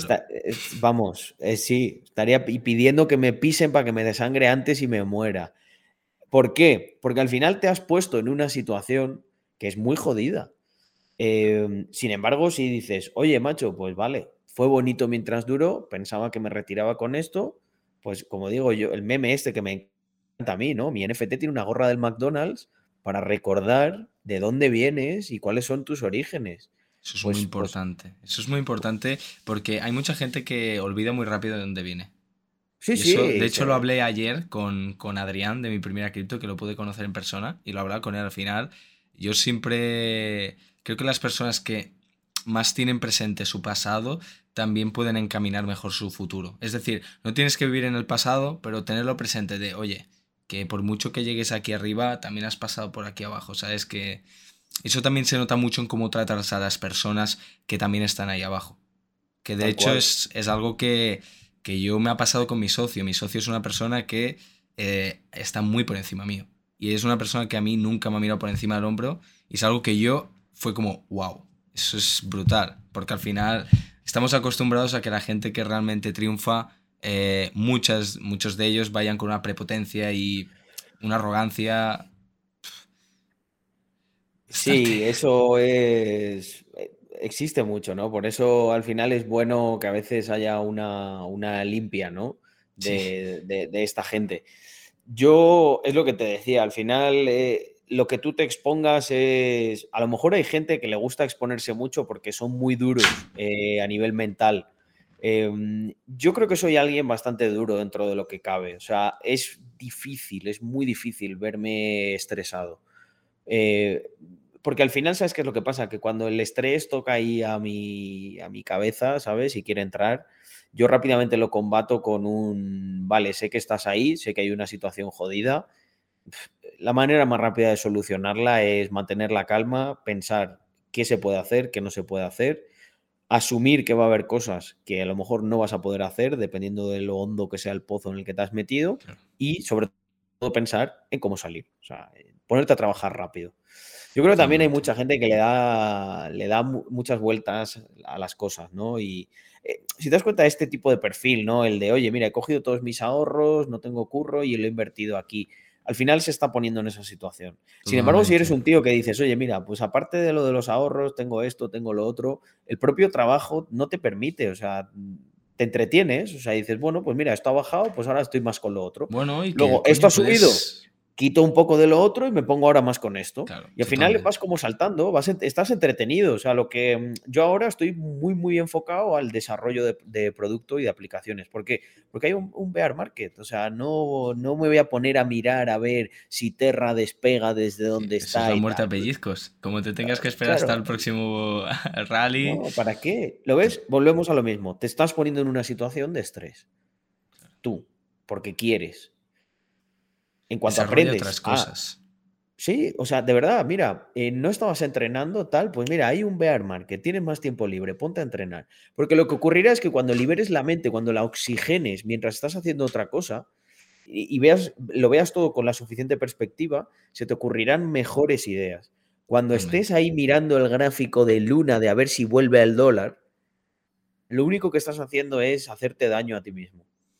Pero hay mucha gente que no, no, no se Totalmente. De hecho, mucha gente le habrá pasado que estás trabajando, vas al gimnasio y cuando vuelves del gimnasio es como que se, te, se te ha parecido la Virgen. Y al final es lo que tú dices, es descargar carga emocional, estrés, que al final ves las cosas de, manera, de una manera muy diferente. Yo, de hecho, voy al gimnasio todos los días precisamente por eso, para decir, vale, ya está, vamos a ver las cosas con calma. Y, y, hostia, yo creo que y lo que tú decías, el hecho de ir saltando de un sitio a otro, que al final también es algo, bonito y muy divertido. Al menos. Sí. Mira, en la pandemia, en la pandemia a mí me pasó eso. Em, ¿Qué ocurrió?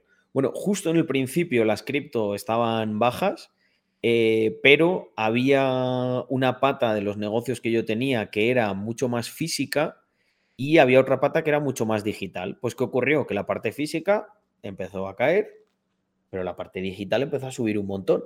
Entonces fue como, una vez más lo viví, ¿no? Fue como, vale, todo el mundo, uh, hay una crisis, no sé qué, ¿qué va a pasar? Y yo dije, hostia, ahora lo digital está pegando un montón. Y por ejemplo, lo del tema de las redes sociales y eso, me acuerdo que fue ahí cuando dije, me lo voy a tomar súper en serio, porque esto es digital y esto me va a dar mucho. Pues fíjate si me ha dado. Las redes sociales son mucho mejores de, los que la, de lo que la gente puede pensar. O sea, yo también... Y yo no tengo muchísimos seguidores ni nada, pero si es que al final, eh, ¿qué más da? Si entre tus 600 seguidores puede haber un tío que, que, te, que te, cambie la vida, que se haga tu socio y qué tal, si es que no, no, necesitas, lo que tienes que, obviamente, es que ser proactivo. Claro, si tienes unas redes sociales ahí con una foto de una bicicleta del pueblo y no haces nada más que dar like a los culos que te salen en Instagram, pues obviamente las interacciones que estás generando no van a ser muy productivas. Y no tan, yo tampoco sería pretencioso, porque también hay mucha gente que ya dice, Buah, voy a hacerme Twitter o Instagramer y voy a pegarlo fuerte. Yo creo que es algo que surge, pero que simplemente pues tienes que dejarte fluir yo colaboro con muchas personas em, y gente que, está en proyectos míos que tal, que, joder, que ganan muy bien de pasta y, o sea, no tienes que ser, no, tienes que hacerte influencer para ganar pasta.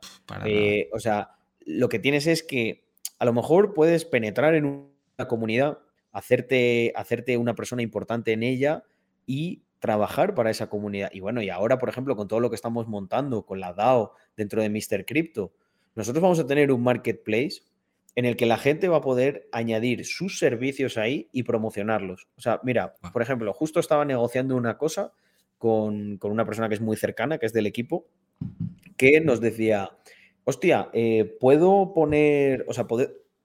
nosotros tenemos un filtro de Instagram. Y, y, me dijo, pues se me ha ocurrido un servicio que sea que yo le hago un filtro personalizado a cada persona que tenga o sea, con su Mr. Crypto. Eso está muy guapo. Brutal. Pues, ¿qué hacemos? Colocamos eso, se capitaliza una parte, la otra persona accede a un mercado gigantesco que tenemos de gente que va a decir, joder, pues mira, 20, 30 euros por eso te pago porque es la hostia, porque al final este, este filtro lo tengo, puedo hacer el gandul, puedo, puedo no doxearme ante la gente que me conoce en Twitter con, con el perfil, con tal. Entonces, eh, eh, ahí te pongo un modelo en el que, joder, puede ser muy rentable y estás dando un servicio a una comunidad totalmente digital, tal y cual. Hay que darle. Es, buena, esa, ¿eh? es buena esa. de hecho, de hecho cuando lo lancéis, ya hablaremos.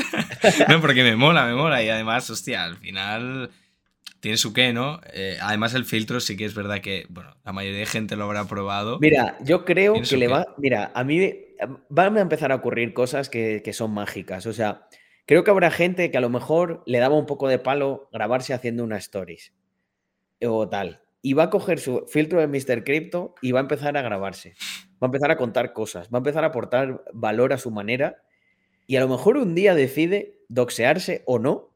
Y él ya tiene esa identidad y la gente le va a reconocer y se va a poder ver su NFT. vamos a poder ver features, cosas, cosas que ha hecho ese NFT, ¿no? Nosotros tenemos planteado que existan algún tipo de insignias o sea, yo qué sé, pues por ejemplo, la persona que ha conseguido más acuerdos, tal. O sea, no sé, hay, muchos campos, hay muchos campos para explorar. No, no, es que se puede. Lo bueno de los NFTs es que tienen un campo de posibilidades prácticamente infinito. Y la verdad es que lo estáis haciendo muy bien, porque yo, por ejemplo, he visto mi Mr. Crypto que compré, no pude mintear, lo compré a 100 dólares en el mercado secundario, lo vi a... Mm, ¿Cuánto llegó? A... Llegó a 0,4 Ethereum. O sea, fue una puta barbaridad. Pero es que yo le decía a mis amigos, es que yo no lo voy a vender porque yo quiero irme de fiesta con esta gente. es que tal cual, yo le decía, digo, eso es lo que habéis conseguido que creo que es algo bueno, el hecho de que hay especulación detrás, pero no es una especulación salvaje, porque hay mucha gente que no quiere venderlo. eso es algo... Porque eso, final, eh, yo pongo un ejemplo y mi comunidad se parte de risa, que me gusta mucho, y yo les digo, tenéis que entender que yo con vosotros, yo estoy haciendo aquí buen vino. Eh, y para hacer buen vino, el que sepa un poco del proceso, hay una parte de selección de la propia uva. Y las uvas que no están bien se tiran fuera. ¿Por qué? Porque una sola uva que no esté bien te, te puede joder eh, toda la añada, todo el vino. Entonces, hay veces que yo puedo eh, pecar, ¿no? De ser muy talibán, muy hostia, muy recto con esto y tal. Pero es que el fin que tengo justifica todos esos medios. Mi fin es la comunidad que a día de hoy tenemos. Gente que tiene un pensamiento a largo plazo, sólido, gente sacrificada, gente que celebramos juntos cuando uno tiene un curro, cuando en otro sitio de los círculos de inversión y tal le mirarían como de menos, de, yo soy, ¿no? Todos estos que se ponen que son inversores en la bio de, de, Instagram. Totalmente. Me parto yo los cojones. Eso, eso es brutal, ¿eh, Carlos? No me, lo pongo, no me lo pongo yo, no me lo pongo yo. Se lo va a poner aquí un parguela que, que acaba de, de, meterle 100 euros a Binance. A Luna, y es, que va el dólar.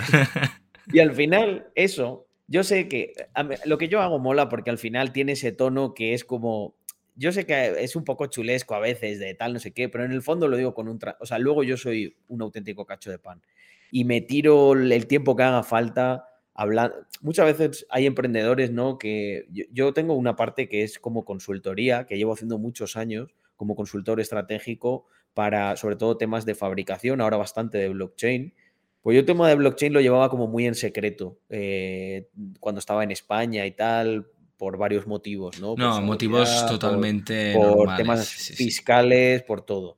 Entonces, em, ahora ya pues tengo mucho más trabajo del otro, pero digo que cuando yo hablo con emprendedores y eso, al final yo empatizo un montón porque yo también estuve allí y, sé que es muy duro. Y yo me porto bien con los que, con los que veo que tienen interés, pero yo no soy un bien queda. A mí me chupa un huevo que me... No, pues te dejo de seguir. Digo, pues mira, déjame de seguir tú y si tus amigos son igual que tú, se lo dices de mi parte y también, ¿sabes? Me da igual, porque no haces buen vino tolerando a esa gente. ¿Y qué ha ocurrido ahora con la colección? Que con la colección viene una cosa que le gusta mucho a la gente, que son los números. Y los números no engañan. O sea, cuando ves cómo prácticamente ha sido la única colección que nosotros conocemos que haya mantenido el floor price post-reveal, es porque no vende ni, ni, ni, Cristo. Y los que especulan lo hacen de una manera muy sana, le dan el valor que tiene. Y no me parece mal, o sea, que nadie se sienta mal por vender, pero al final eso es el trabajo de dos años. Dale, que te dale, que te dale, que te dale con estas cosas. No, sí, sí, que a mí, bajo mi punto de vista, habéis sido muy inteligentes. Porque, ah, sobre todo en lo que te decía de las fiestas, parece una tontería, pero es que, claro, todo el mundo lleva meses y meses viendo las pedazos de fiestas que os montáis y yo sé, bueno, yo te lo digo porque yo tengo la suerte de poder hablar contigo, pero todos mis amigos que también os conocen dicen, joder, tío, ¿cómo me gustaría irme de fiesta con el Jaime, con el Víctor, flipas? Y luego sacas el NFT y Claro. Pues mira, eso para que ya lo estamos empezando a contar, no os creáis que era una utilidad, de hecho no estaba en el roadmap, eh, había eventos, ¿no? Que era una cosa muy genérica. Pero ¿qué ocurre? Que de repente se plantea eso, se plantea de una manera más profesional, hablando directamente con las discotecas para que lo patrocinen, etcétera, y la gente se vuelve loca, eh, Yauma.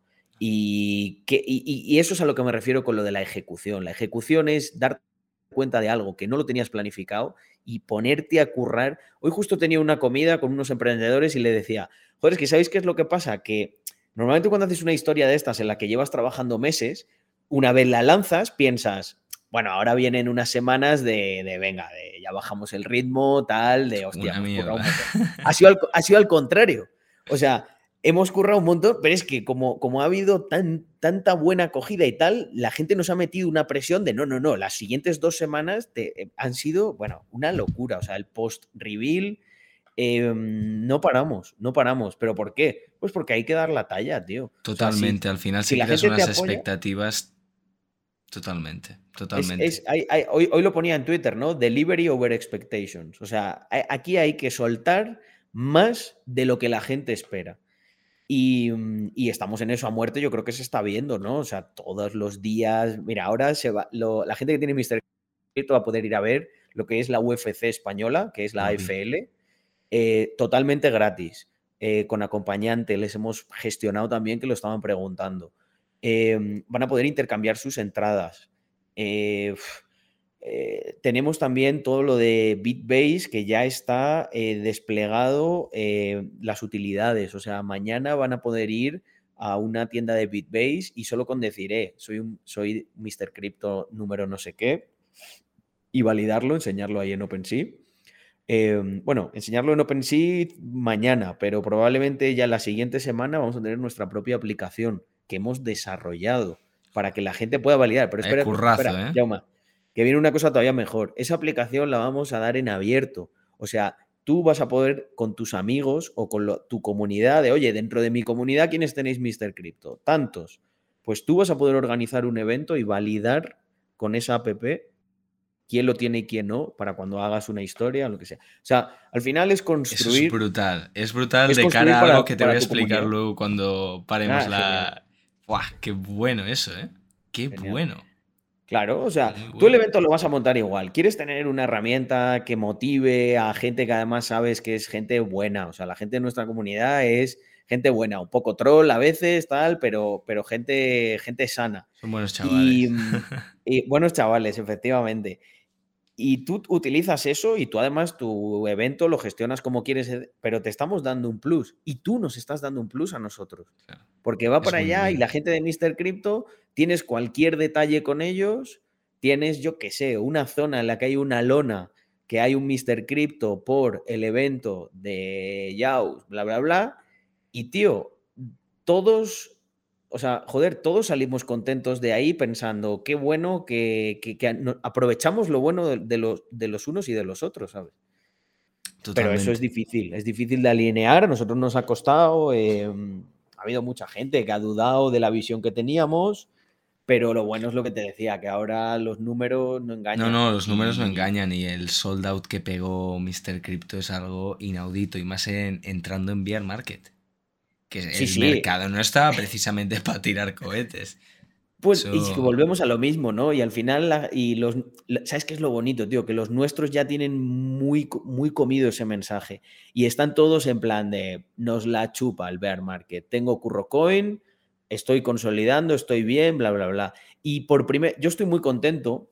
A ver, es, es triste, ¿eh? yo no, no me gusta hacer leña del árbol caído, pero es que no puedo evitar estar contento de que haya llegado este bear market y que la gente que, que, joder, que se ha preocupado, que ha suscrito este mensaje, que se ha esforzado durante, que no se, ha comportado como un puto loco durante los anteriores meses, lo que me estoy encontrando es mucho ese, mm, esa apreciación por parte de los nuestros, de joder, ahora le estoy pillando yo el callo a todo esto, porque veo a mis amigos que se han quedado pillados con esto, con lo otro, y joder, Carlos, yo me veo bien.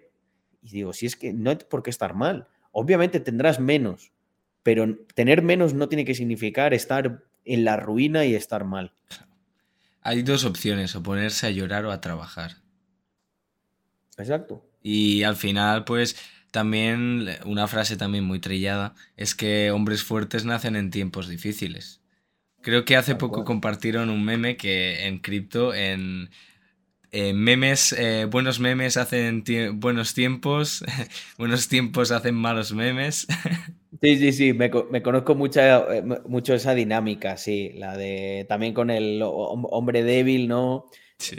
Eh, buenos tiempos hacen hombres débiles, eh, hombres débiles crean malos tiempos, malos tiempos hacen hombres fuertes, hombres fuertes crean buenos tiempos.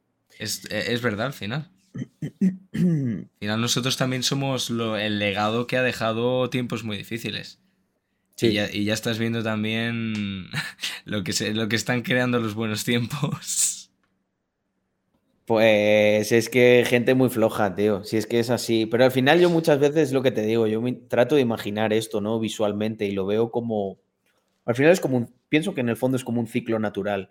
Nosotros nos creemos súper especiales, los, seres humanos, pero nuestros sistemas se rigen por unas eh, normas muy, muy parecidas a, las de la propia naturaleza, ¿no?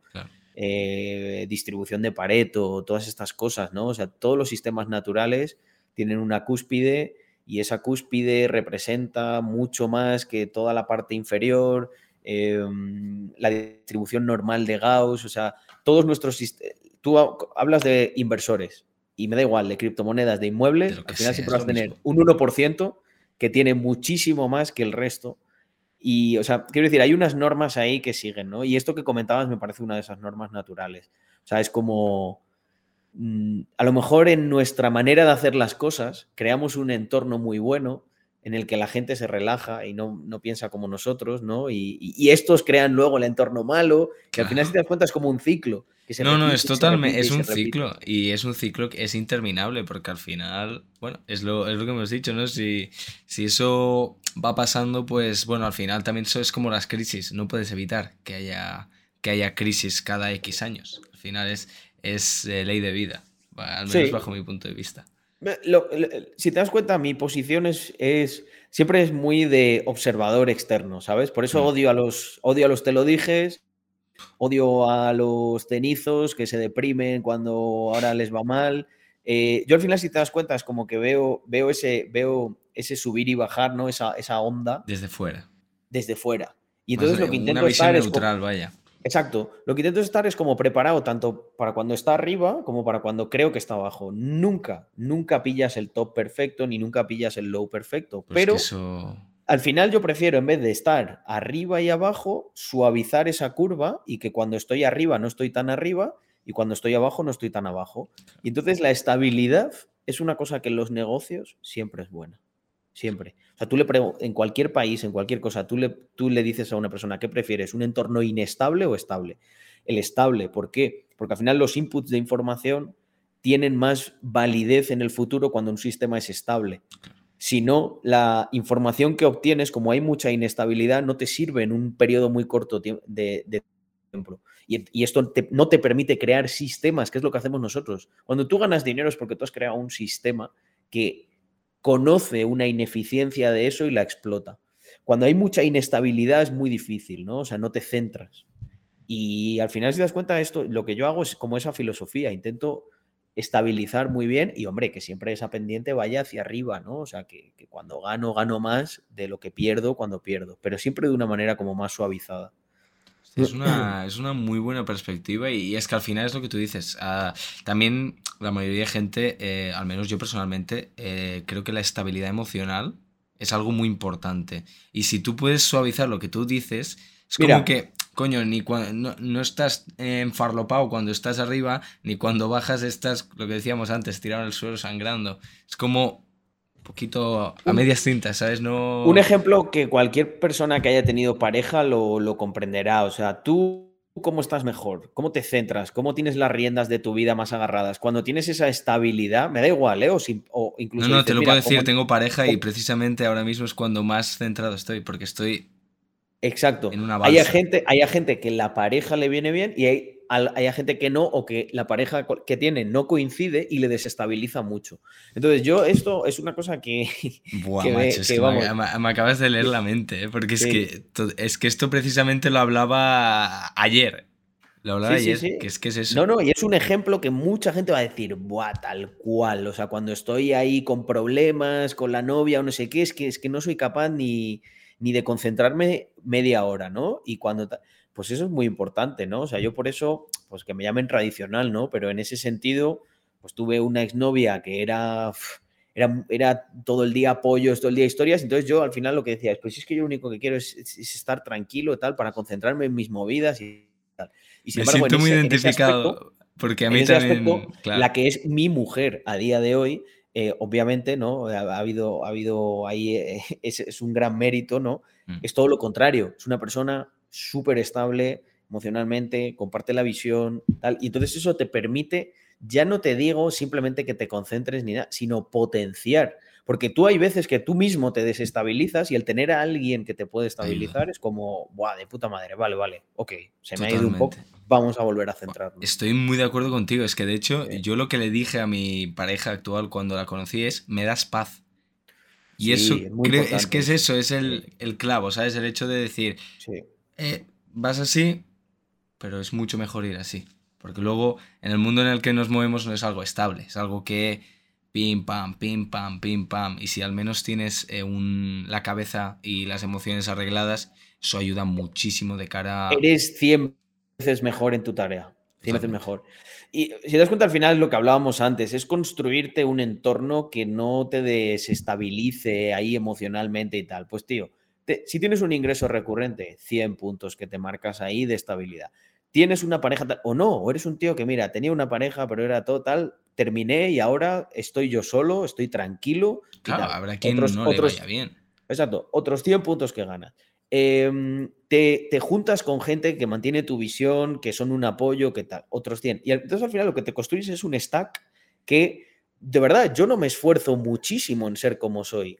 Hubo un tiempo en el que tuve que esforzarme mucho, pero a día de hoy al final ya te construyes un entorno, muy importante el entorno, ¿no? Mira, el salto más grande, eh, Jaume, que, yo, que yo he pillado, em, ha sido el, cambio a Andorra. ¿Por qué? Porque cuando yo estaba en España, eh, porque la gente, al final la gente es muy naive, ¿no? Piensa de, no, te vas para pagar menos. Sí, por supuesto, pero, eh, pero no es lo único, ¿no? O sea, la paz que yo tengo de, bueno, hemos empezado la entrevista que yo creo que se veía ahí la montaña, los pajaritos, tal. Hombre, obviamente tienes que haber generado para, para llegar ahí. No, por supuesto. Nadie te quita comerte mierda, comerte estrés y tal. Pero también el momento en el que decidí irme, venirme para acá, yo sabía que cuando estuviese aquí iba a tener una, em, una paz, tío, o sea, de pensar, lo que yo hago es mi movida, estoy a buenas, pago lo que se me pide, súper a gusto, etcétera, y no me tocan los cojones. Te con quitas problemas. Eh, eh, no, estás en la lucha constante de mí. Cada vez que vienen las papelitas diciendo me cago en Irene Montero en el iglesia.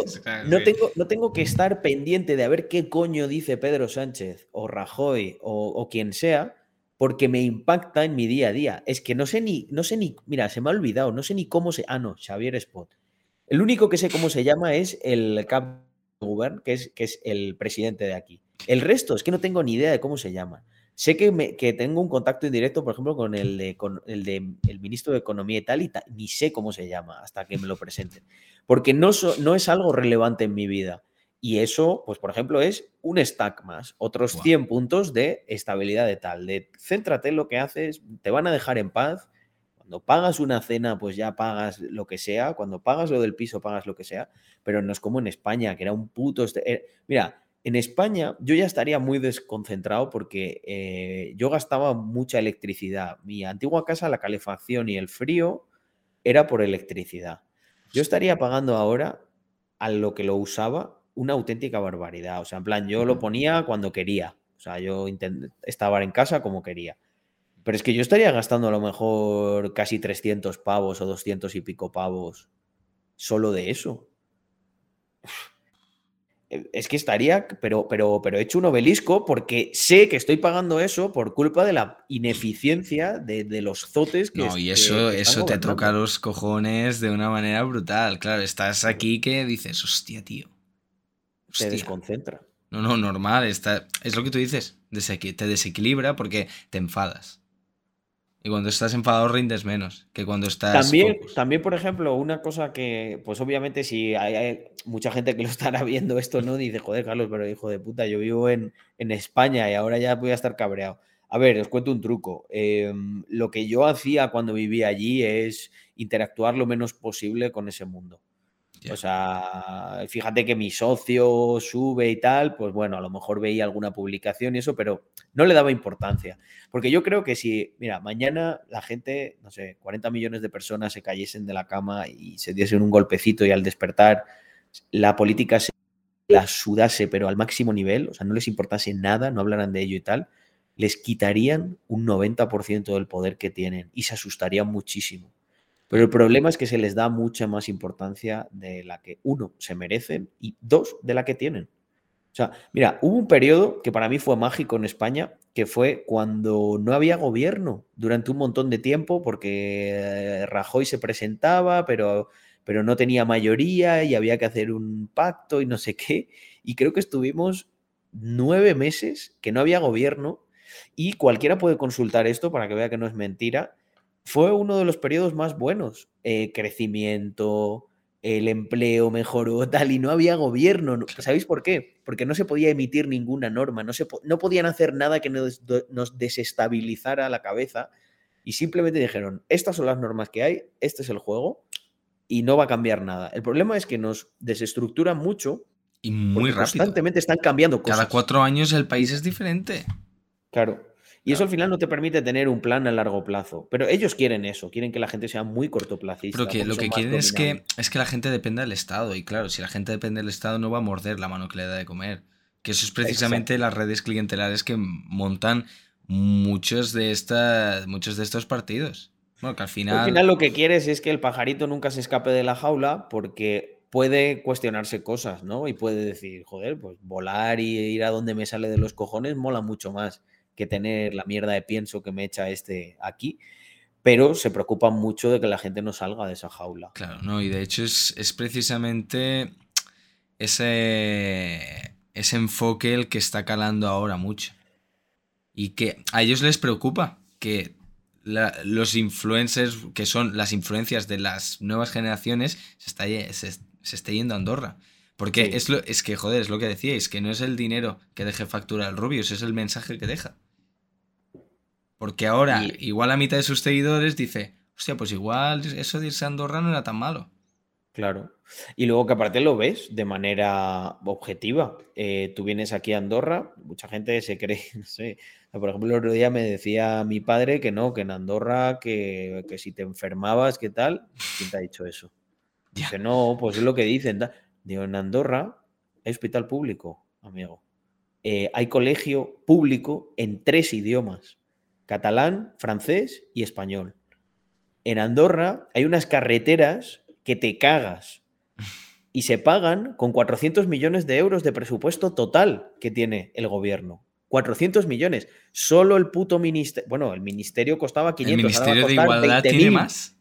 Eh, sí, sí, solo el Ministerio de Igualdad con el antiguo presupuesto, que ya se ha visto para lo que ha servido, para nada. Para mucho. Eh, Tú fíjate cómo se pueden rendir 400 millones. ¿Cómo? Gestionando con un criterio más parecido al de mercado. De, oye, ¿esto cuánto cuesta? ¿Tanto? Bueno, pues, gestionar un país como si fuese una empresa. Exacto. Lo que pasa es que en nuestro país lo están gestionando, bueno, socialdemócratas, por decir algo, que al final con el dinero de la gente, es que claro, tú, tú por ejemplo, Carlos, si te dice, si yo te doy una tarjeta black infinita y te digo gasta, tú vas a gastar todo lo que puedas y más. Claro. Porque no es tu dinero. Pues esto es lo que pasa con el Estado. Al final. Hay, un, pues hay, un, libro que yo recomiendo mucho que se llama Free Economics de Steve Levitt, un economista que aplica las doctrinas de la economía a la sociología. Y entonces hace unos estudios súper interesantes en los que determina que dados ciertos incentivos, las, la, gente se comporta de una manera, que es justo lo que tú estabas diciendo. Tú estás diciendo, mira, Carlos, yo creo que tú eres un tío íntegro, creo que eres un tío tal, pero si yo te doy una tarjeta y te digo que puedes gastar aquí lo que quieras, hombre, sí que es verdad que te haría muchas preguntas, tal, eh, pero imagínate, imagínate que me dices, o sea, me convences, ¿sabes? Y me dices, no, no, no, de verdad, que no va a pasar absolutamente nada, porque estas tarjetas yo soy el dueño, eh, yo soy el que hace las normas, y yo de repente tengo, o sea, tú piénsalo en mi cabeza, ¿no? Porque hablar de integridad y todas estas cosas es muy bonito, pero al final es una cuestión de incentivos. Eh, yo pongo el ejemplo del Bolivic. Todos, todos somos ladrones. ¿Sabes por qué? Porque todos hemos robado un boli o un lápiz. Todos. ¿Por qué? ¿Somos todos ladrones y mala gente? No, lo que ocurre es que sabes que por robar un boli no te va a pasar absolutamente nada. bueno, como mucho se va a cabrear a alguien y le dice, tío, que es un boli, pues te doy dos. ¿Sabes? Entonces, el downside que tienes es prácticamente nulo y el infinito porque es como, es que no me va a pasar nada, pues me lo llevo, entonces te lo llevas gratis, por lo tanto la ganancia es del, del, 100%. Con la política hemos creado un sistema que ofrece este plan de incentivos en cosas que no son un boli, que son un millón de euros, son mil millones, que son una tarjeta que son, que son más, porque son los 3.000 de la chiqui, que son una tarjeta black como la que me estabas ofreciendo. Entonces al final tú ahí lo que ocurre es que te pasa exactamente lo mismo que con el boli. Si tú me terminas de convencer de que el downside es nulo, no puede pasar nada, Carlos, pero mira, si te juzgan, nosotros controlamos el, Consejo del Poder Judicial y en última instancia te vas a librar. Cógelo, no seas tonto. Yo te diría, joder, vale, pues ya me macho, si, si la cosa está así, eh, pues, pues claro que lo voy a coger, no voy a ser gilipollas, porque además si no lo cojo yo, se lo vas a ofrecer a Víctor, tal, y lo va a coger él. Entonces, em, cojo, me gasto, tal y cual. Y esto es lo que no entiende la gente. La gente se pregunta muchas veces, eh, dice, pero ¿por qué los políticos son tan malos? ¿Qué pasa? ¿Hay algo que les atrae y tal? Todo lo contrario. Son los que se meten a políticos, la proporción de personas buenas y malas es exactamente la misma que los que son los que fabrican vasos de cristal. La diferencia es que los que fabrican vasos de cristal, desde que empiezan en esa profesión hasta que terminan, los incentivos que tienen no están alineados para que se vuelvan eh, psicópatas y personas mezquinas. Los incentivos son, si haces buenos vasos, te pagamos y ganas más. Y entonces, pues será un tío que, le, que se esfuerza con su técnica, con lo que sea, que crea una empresa, etc.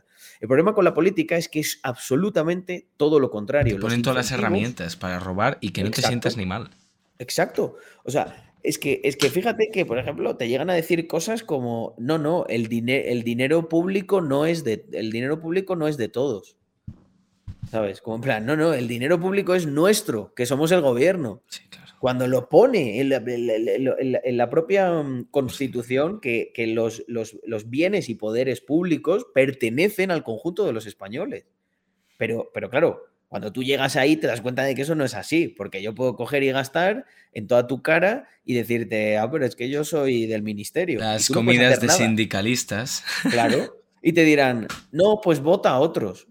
El problema no es que votes a otros. Yo no quiero que cambiar las sillas. Yo lo que quiero cambiar es la estructura de cómo está organizada esa empresa. No, claro, porque, si, no lo hacen ellos, lo harán los otros. Exacto. Vienen otros y hacen lo mismo. Y, juegan de una manera perversa con el, no, pero estos se parecen más a, a, mí, a lo que yo quiero. Y estos son mis enemigos. Y a los otros le dicen lo contrario. No, no, no, mira, nosotros nos parecemos más a ti y estos son tus enemigos.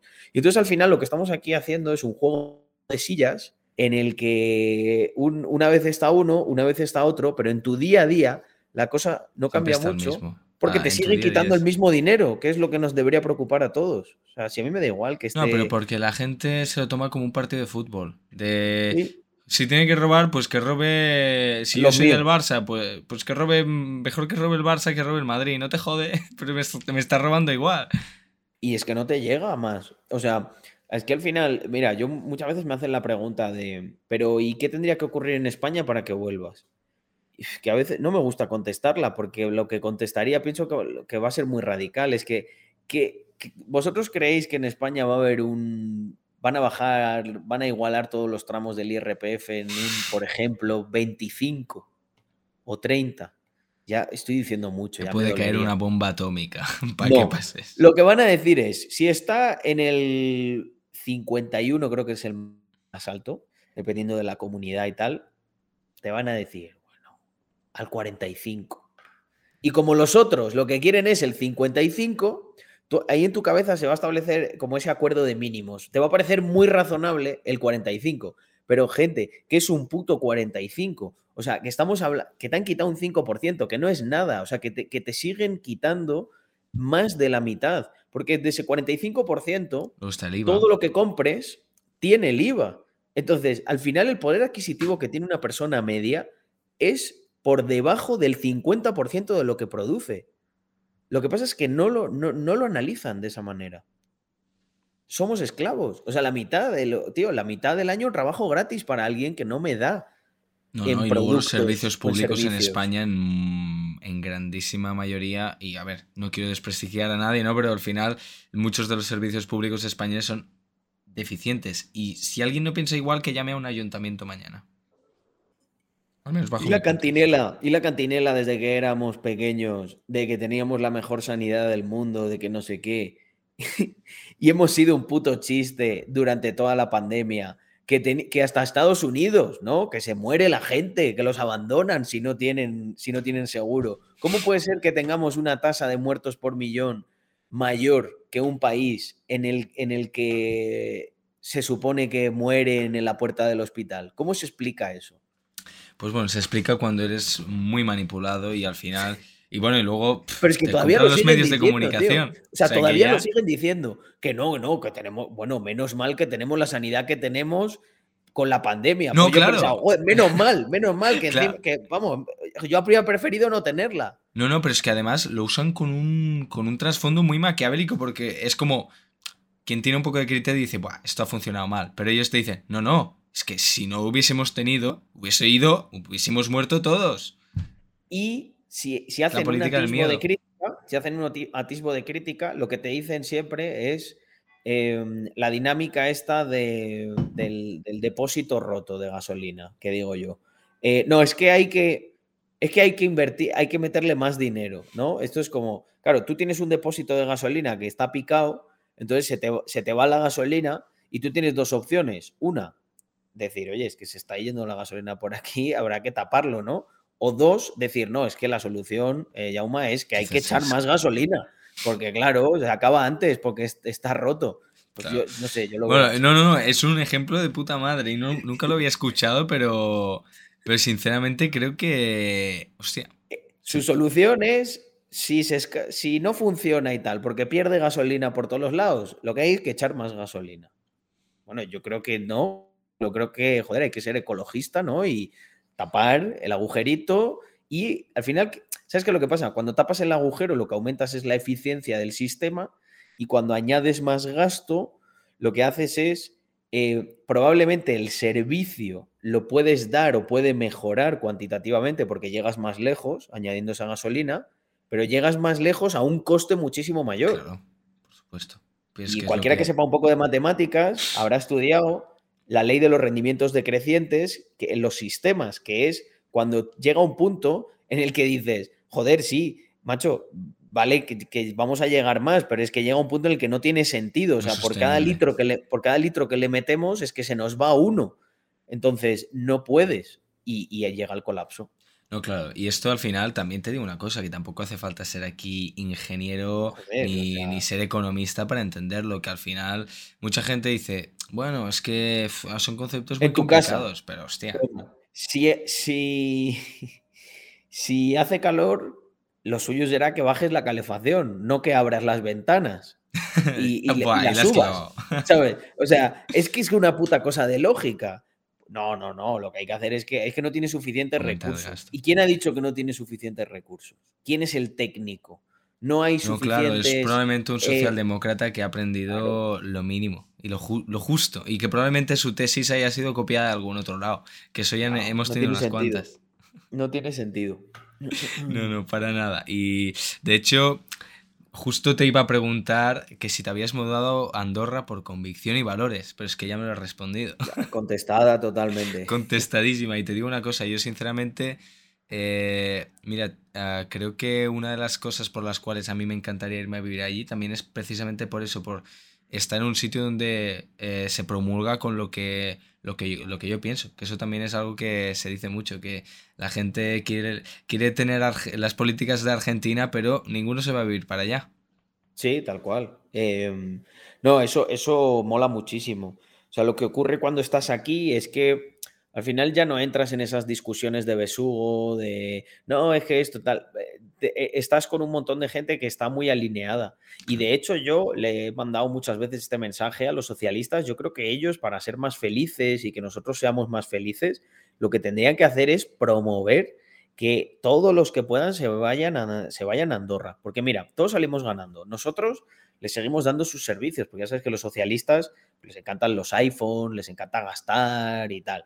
Entonces, nosotros desde aquí les proveemos todo lo que, lo que quieran gastar. Nosotros estamos contentos porque no tenemos que escuchar sus quejas, ellos se pueden estar allí todo el día quejándose, guau, qué malos los de Andorra, porque miran, hacen esto y tal, pero al final vivimos felices porque mm, cuando tú estás aquí, pues vas a hablar con gente que tiene ganas de hacer cosas. Es ese clima que se muerte, tal, es la polla. no, no, yo de hecho eh, lo he hablado con gente que está ahí, que al final yo creo que lo mejor de irse a Andorra ya es que no es los impuestos, es algo tan secundario que con el tema cripto ahora a Portugal ya deja de ser tan atractiva, pero es como, ¿para qué me voy a ir a Portugal? Si me voy a Andorra y no solo tengo el tema de los impuestos, sino que es que encima voy a conocer gente que está en el mismo marco mental que yo, que yo creo que esa es la, la, verdadera potencia de eso. Tal cual. Vale, eh, pues yo tengo una última preguntita para ti, Carlos, que esta es una pregunta muy, muy filosófica, y es que si has cumplido algún sueño y si tienes alguno por, por cumplir. Sí, por supuesto. Em, em, mira, yo no soy una persona así excesivamente emocional o tal, pero sí que tengo, tengo mi parte, ¿no? Y lo que pasa es que yo siempre digo que mi parte no es eh, muy noble, ¿sabes? Mi causa no es muy noble. A mí me gustan mucho los coches desde pequeño. Soy el... Tú ves mis vídeos de estos familiares y tal, y yo siempre estoy como jugando con un coche, no sé qué, haciendo carreras. Eh, o me fascinaba, ¿no? Es una cosa que desde pequeño me gustaba muchísimo. Y bueno, pues yo por la familia en la que nací, además mi padre tampoco es que fuera muy alentador, ¿no? Yo le decía ya, a lo mejor cuando ya tenía, yo qué sé, 11 años o 12, de pues yo me voy a comprar un Porsche o un Ferrari o no sé qué. Y él me decía, sí, ya, seguro.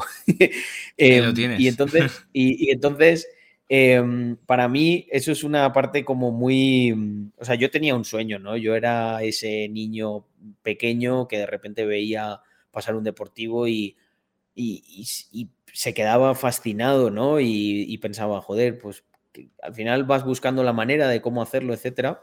Y el momento en el que me compré mm, el Porsche que tengo, yo creo que representaba ya muy bien ese anhelo de, hostia, de coche deportivo, eh, con el que desde pequeño soñaba, etcétera. Y fue un momento muy emotivo porque al final, eh, pues, pues, joder, es un, es un cacho de hierro, o sea, no, no, es, no es más que eso, pero representa la ilusión, el anhelo, de los sueños de, de, toda una vida, ¿no? Desde que eres pequeño, una, es una cosa muy irracional, ¿no? Pero yo lo vivo de esa manera, ¿no? Y para mí es algo que, por ejemplo, en España, que ya, ya lo tenía cuando estaba en España, em, pues ostras, cuando yo tenía un día malo, eso me iba a dar una vuelta y, joder, y era muy reconfortante, era, vamos, mi psicólogo era mi, máquina ahí, eh, darle un par de zapatazos, sobre todo soy muy nocturno, ¿no? Da una vuelta por la noche y, y, ese es un sueño que siento que he cumplido. Em, también había otro sueño que era como poder tener esa sensación de vivo y genero por mí mismo lo que es mi sustento o tener la garantía de que puedo cuidar de los míos. Ese ha sido otro sueño cumplido. Y luego los sueños que tengo por cumplir son básicamente como proyecciones de, esos, ¿no? Es... Em, eh, tengo un sueño que es muy ambicioso, en realidad nunca lo he dicho públicamente, pero sí, me veo capacitado para, pero no por la pasta, o sea, al final el dinero es lo que voy a decir, ¿no? Porque lo voy a cuantificar. Eh, el dinero simplemente es como una, métrica, algo que te permite medir. O sea, pues, pues cuando tú utilizas una regla para medir una cosa, no el número es simplemente una unidad de medida. Lo que te importa es ese objeto y lo vas a utilizar para algo, etcétera. Pues esto es lo mismo. Yo creo que, mm, o sea, a mí me gusta mucho, me lo tomo como un juego el, hacer negocios, el emprender, me resulta súper divertido. O sea, es como, por ejemplo, me puse malo hace poco y que estuve ahí en, Navidades con COVID y fue una sensación rarísima para mí porque yo nunca me pongo malo. O sea, los anteriores cinco años yo creo que prácticamente no me había puesto malo nunca. Y el estar sin hacer nada me, me, me faltaba oxígeno. O sea, y el hacer es hacer mis cosas hay otra gente que dice, no, pero eso es trabajo, tal. Pues es que para mí el trabajo, las cosas que hago en este momento de mi vida, es súper divertido, o sea, no, no lo siento así. Entonces, bueno, le he dado, le he dado muchas vueltas, pero eh, sí que he visto que, o sea, me, gustaría continuar creciendo al máximo nivel. O sea, creo que ya hay, hay capacidad para, para llegar a, pues no sé, me encantaría que en toda la trayectoria de mi vida eh, pueda compararme con gente que está en los billions. y creo que se puede conseguir. Y no por mí solamente, sino por, también por el, por el grupo que tengo, ¿no? La comunidad. O sea, yo sobre todo en, ahora que hemos sacado los NFTs y he visto cómo se alinea toda la gente, se organizan, etcétera. Yo pienso en, luego van a tener un token, van a tener financiación, van a poder hacer esto. O sea, pienso que tenemos el potencial para crecer muchísimo.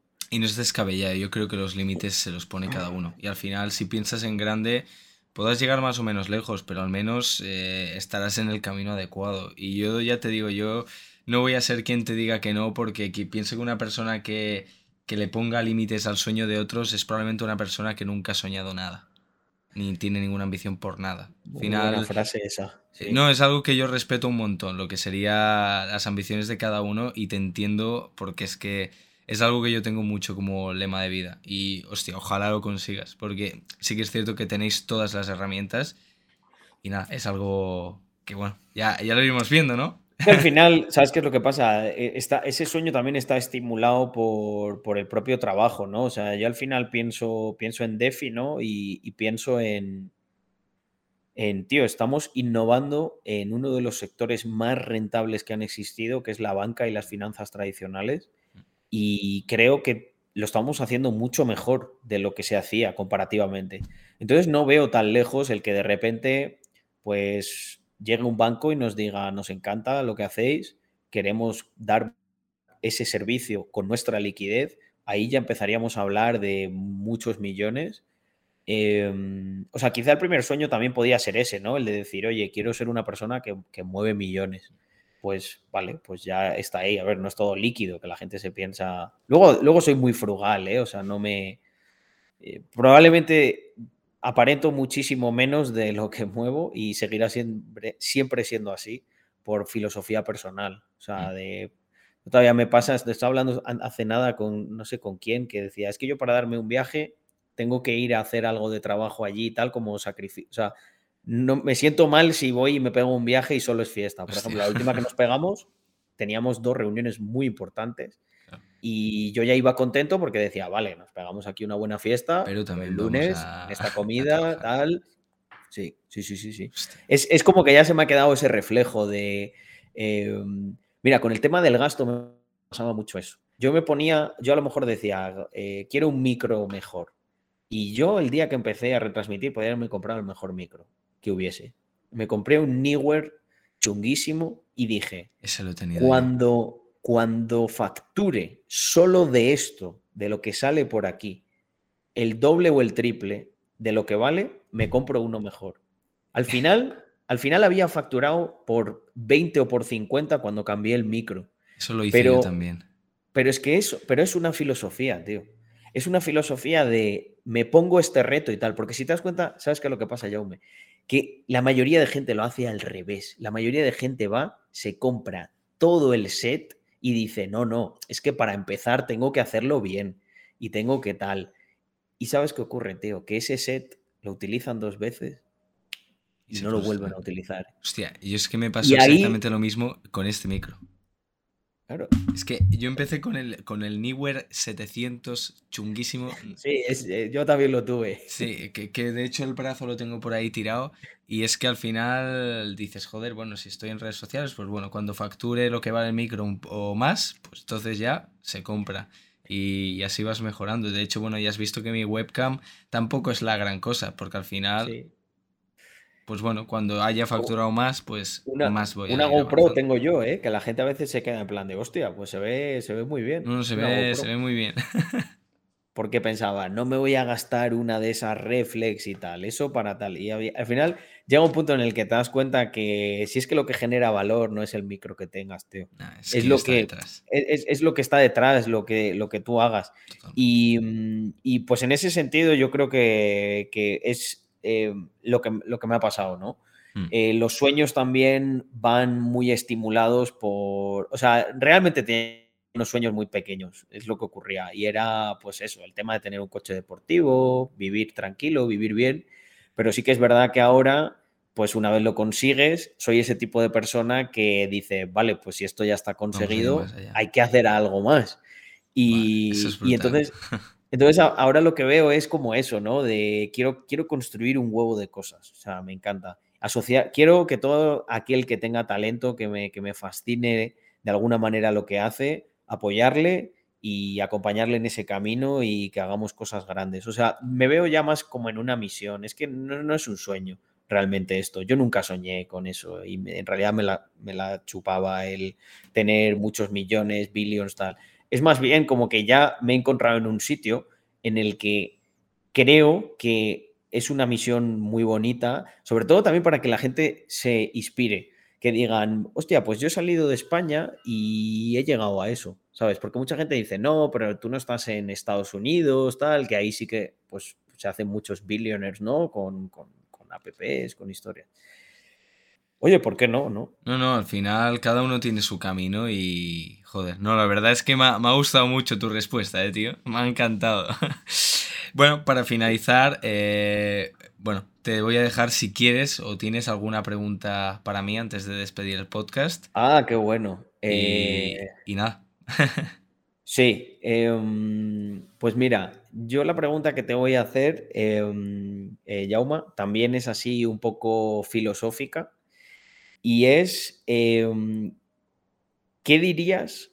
¿Qué, qué- dirías que es lo que em, en el, sec- o sea, vamos a considerar que el sector al que te dedicas es cripto, ¿no? Aunque también haces alguna cosa más y tal, pero ¿en qué ámbito de tu vida crees que es el que más te ha impactado el llegar a, a- a cripto? O sea, ¿qué ha sido... Lo tengo muy claro, tío. La libertad. O sea, a mí cripto, eh, primero todo, eh, se alinea mucho con mis valores, porque al final yo también soy libertario, ah, también Bitcoin es el dinero que Hayek soñaba, todo lo... Pero es que me ha permitido la libertad, en todos los sentidos. Y, y te digo yo que, a ver, yo tampoco, yo tengo 20 años, yo tampoco soy millonario, ni mucho menos, ni, ni, ni mucho menos, ni, ni rico soy, ni nada. soy un chaval normal pero me ha permitido ser libre, primero de todo de pensamiento, y ahora estoy empezando a ser libre de acción.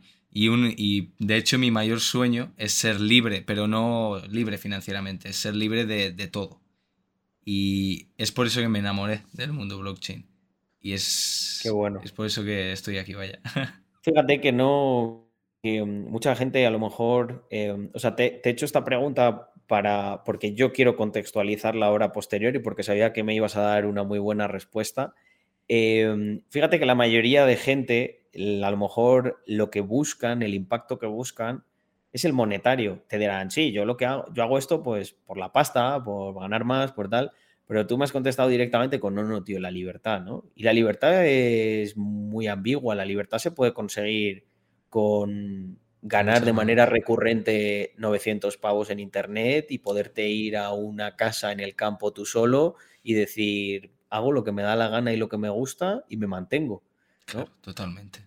Pero claro, tampoco Em, hace falta hacer millones para ser libre, pero yo ha exacto. sido, ha sido mi manera de encontrar la libertad. Yo, por ejemplo, eh, en agosto, a ver, y es lo que te digo, tampoco he ganado una barbaridad, ¿sabes? Pero en agosto, por ejemplo, yo me puedo ir con mis amigos a la otra punta del mundo y nadie me dice nada.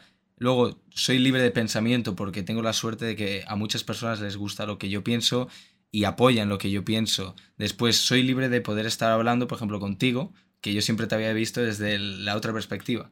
¿Sabes? Es esa libertad de poder moverte, de hacer, la- no sé, de hacer lo que te salga a los huevos al final. Y eso es, no, es la no, no, hostia. es, Es la hostia. es, es- es un grandísimo valor el que algo te brinde esa libertad.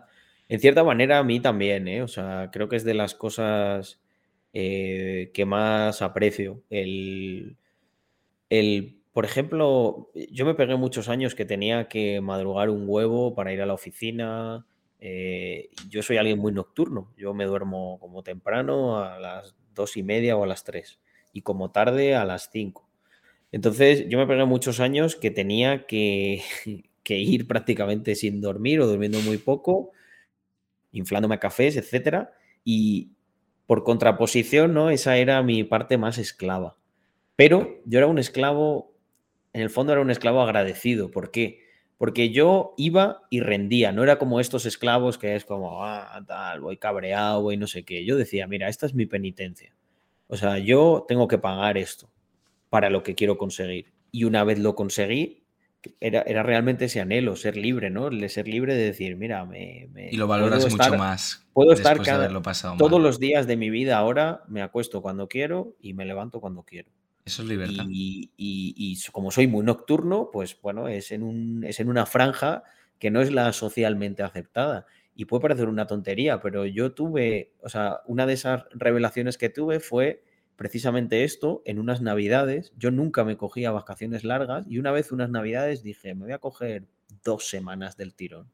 Me cogí dos semanas del tirón, experimenté lo que era no tener esa presión y estarme levantando cuando quería y tal. Y me acuerdo que le dije a Andrea, fue, o sea, tenía una revelación, digo, yo tengo que luchar a muerte, me dio mucha energía eso para decir, tengo que, tengo que librarme de esto, porque puedo aguantar cinco años más así, incluso diez, pero al final me va a entrar algo, acabaré muriendo de algo porque mi cuerpo dirá, no, no es vida eso.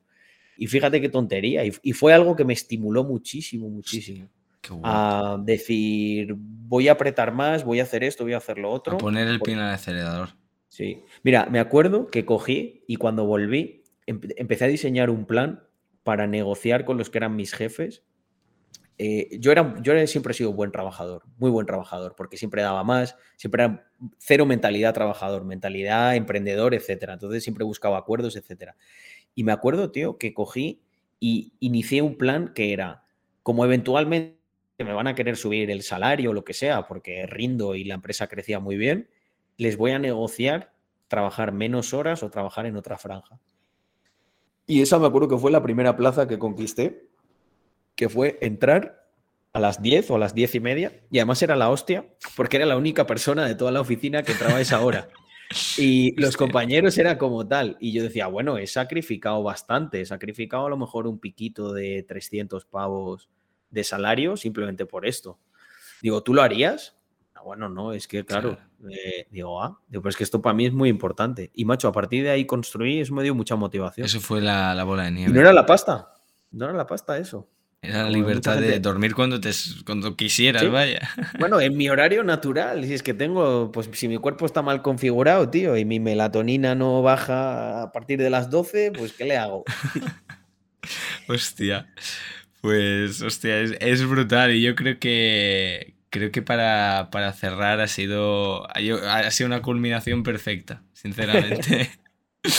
Así que, pues nada, eh, voy, a, voy a despedir el podcast y voy a dejar que tú des unas últimas palabras.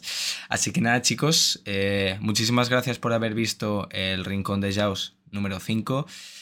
Ah, es un podcast que todos sabéis que me hacía mucha ilusión y ha sido brutal. Recordaros que vamos a tener eh, podcast la semana que viene. Ya os iré avanzando quién es durante la semana.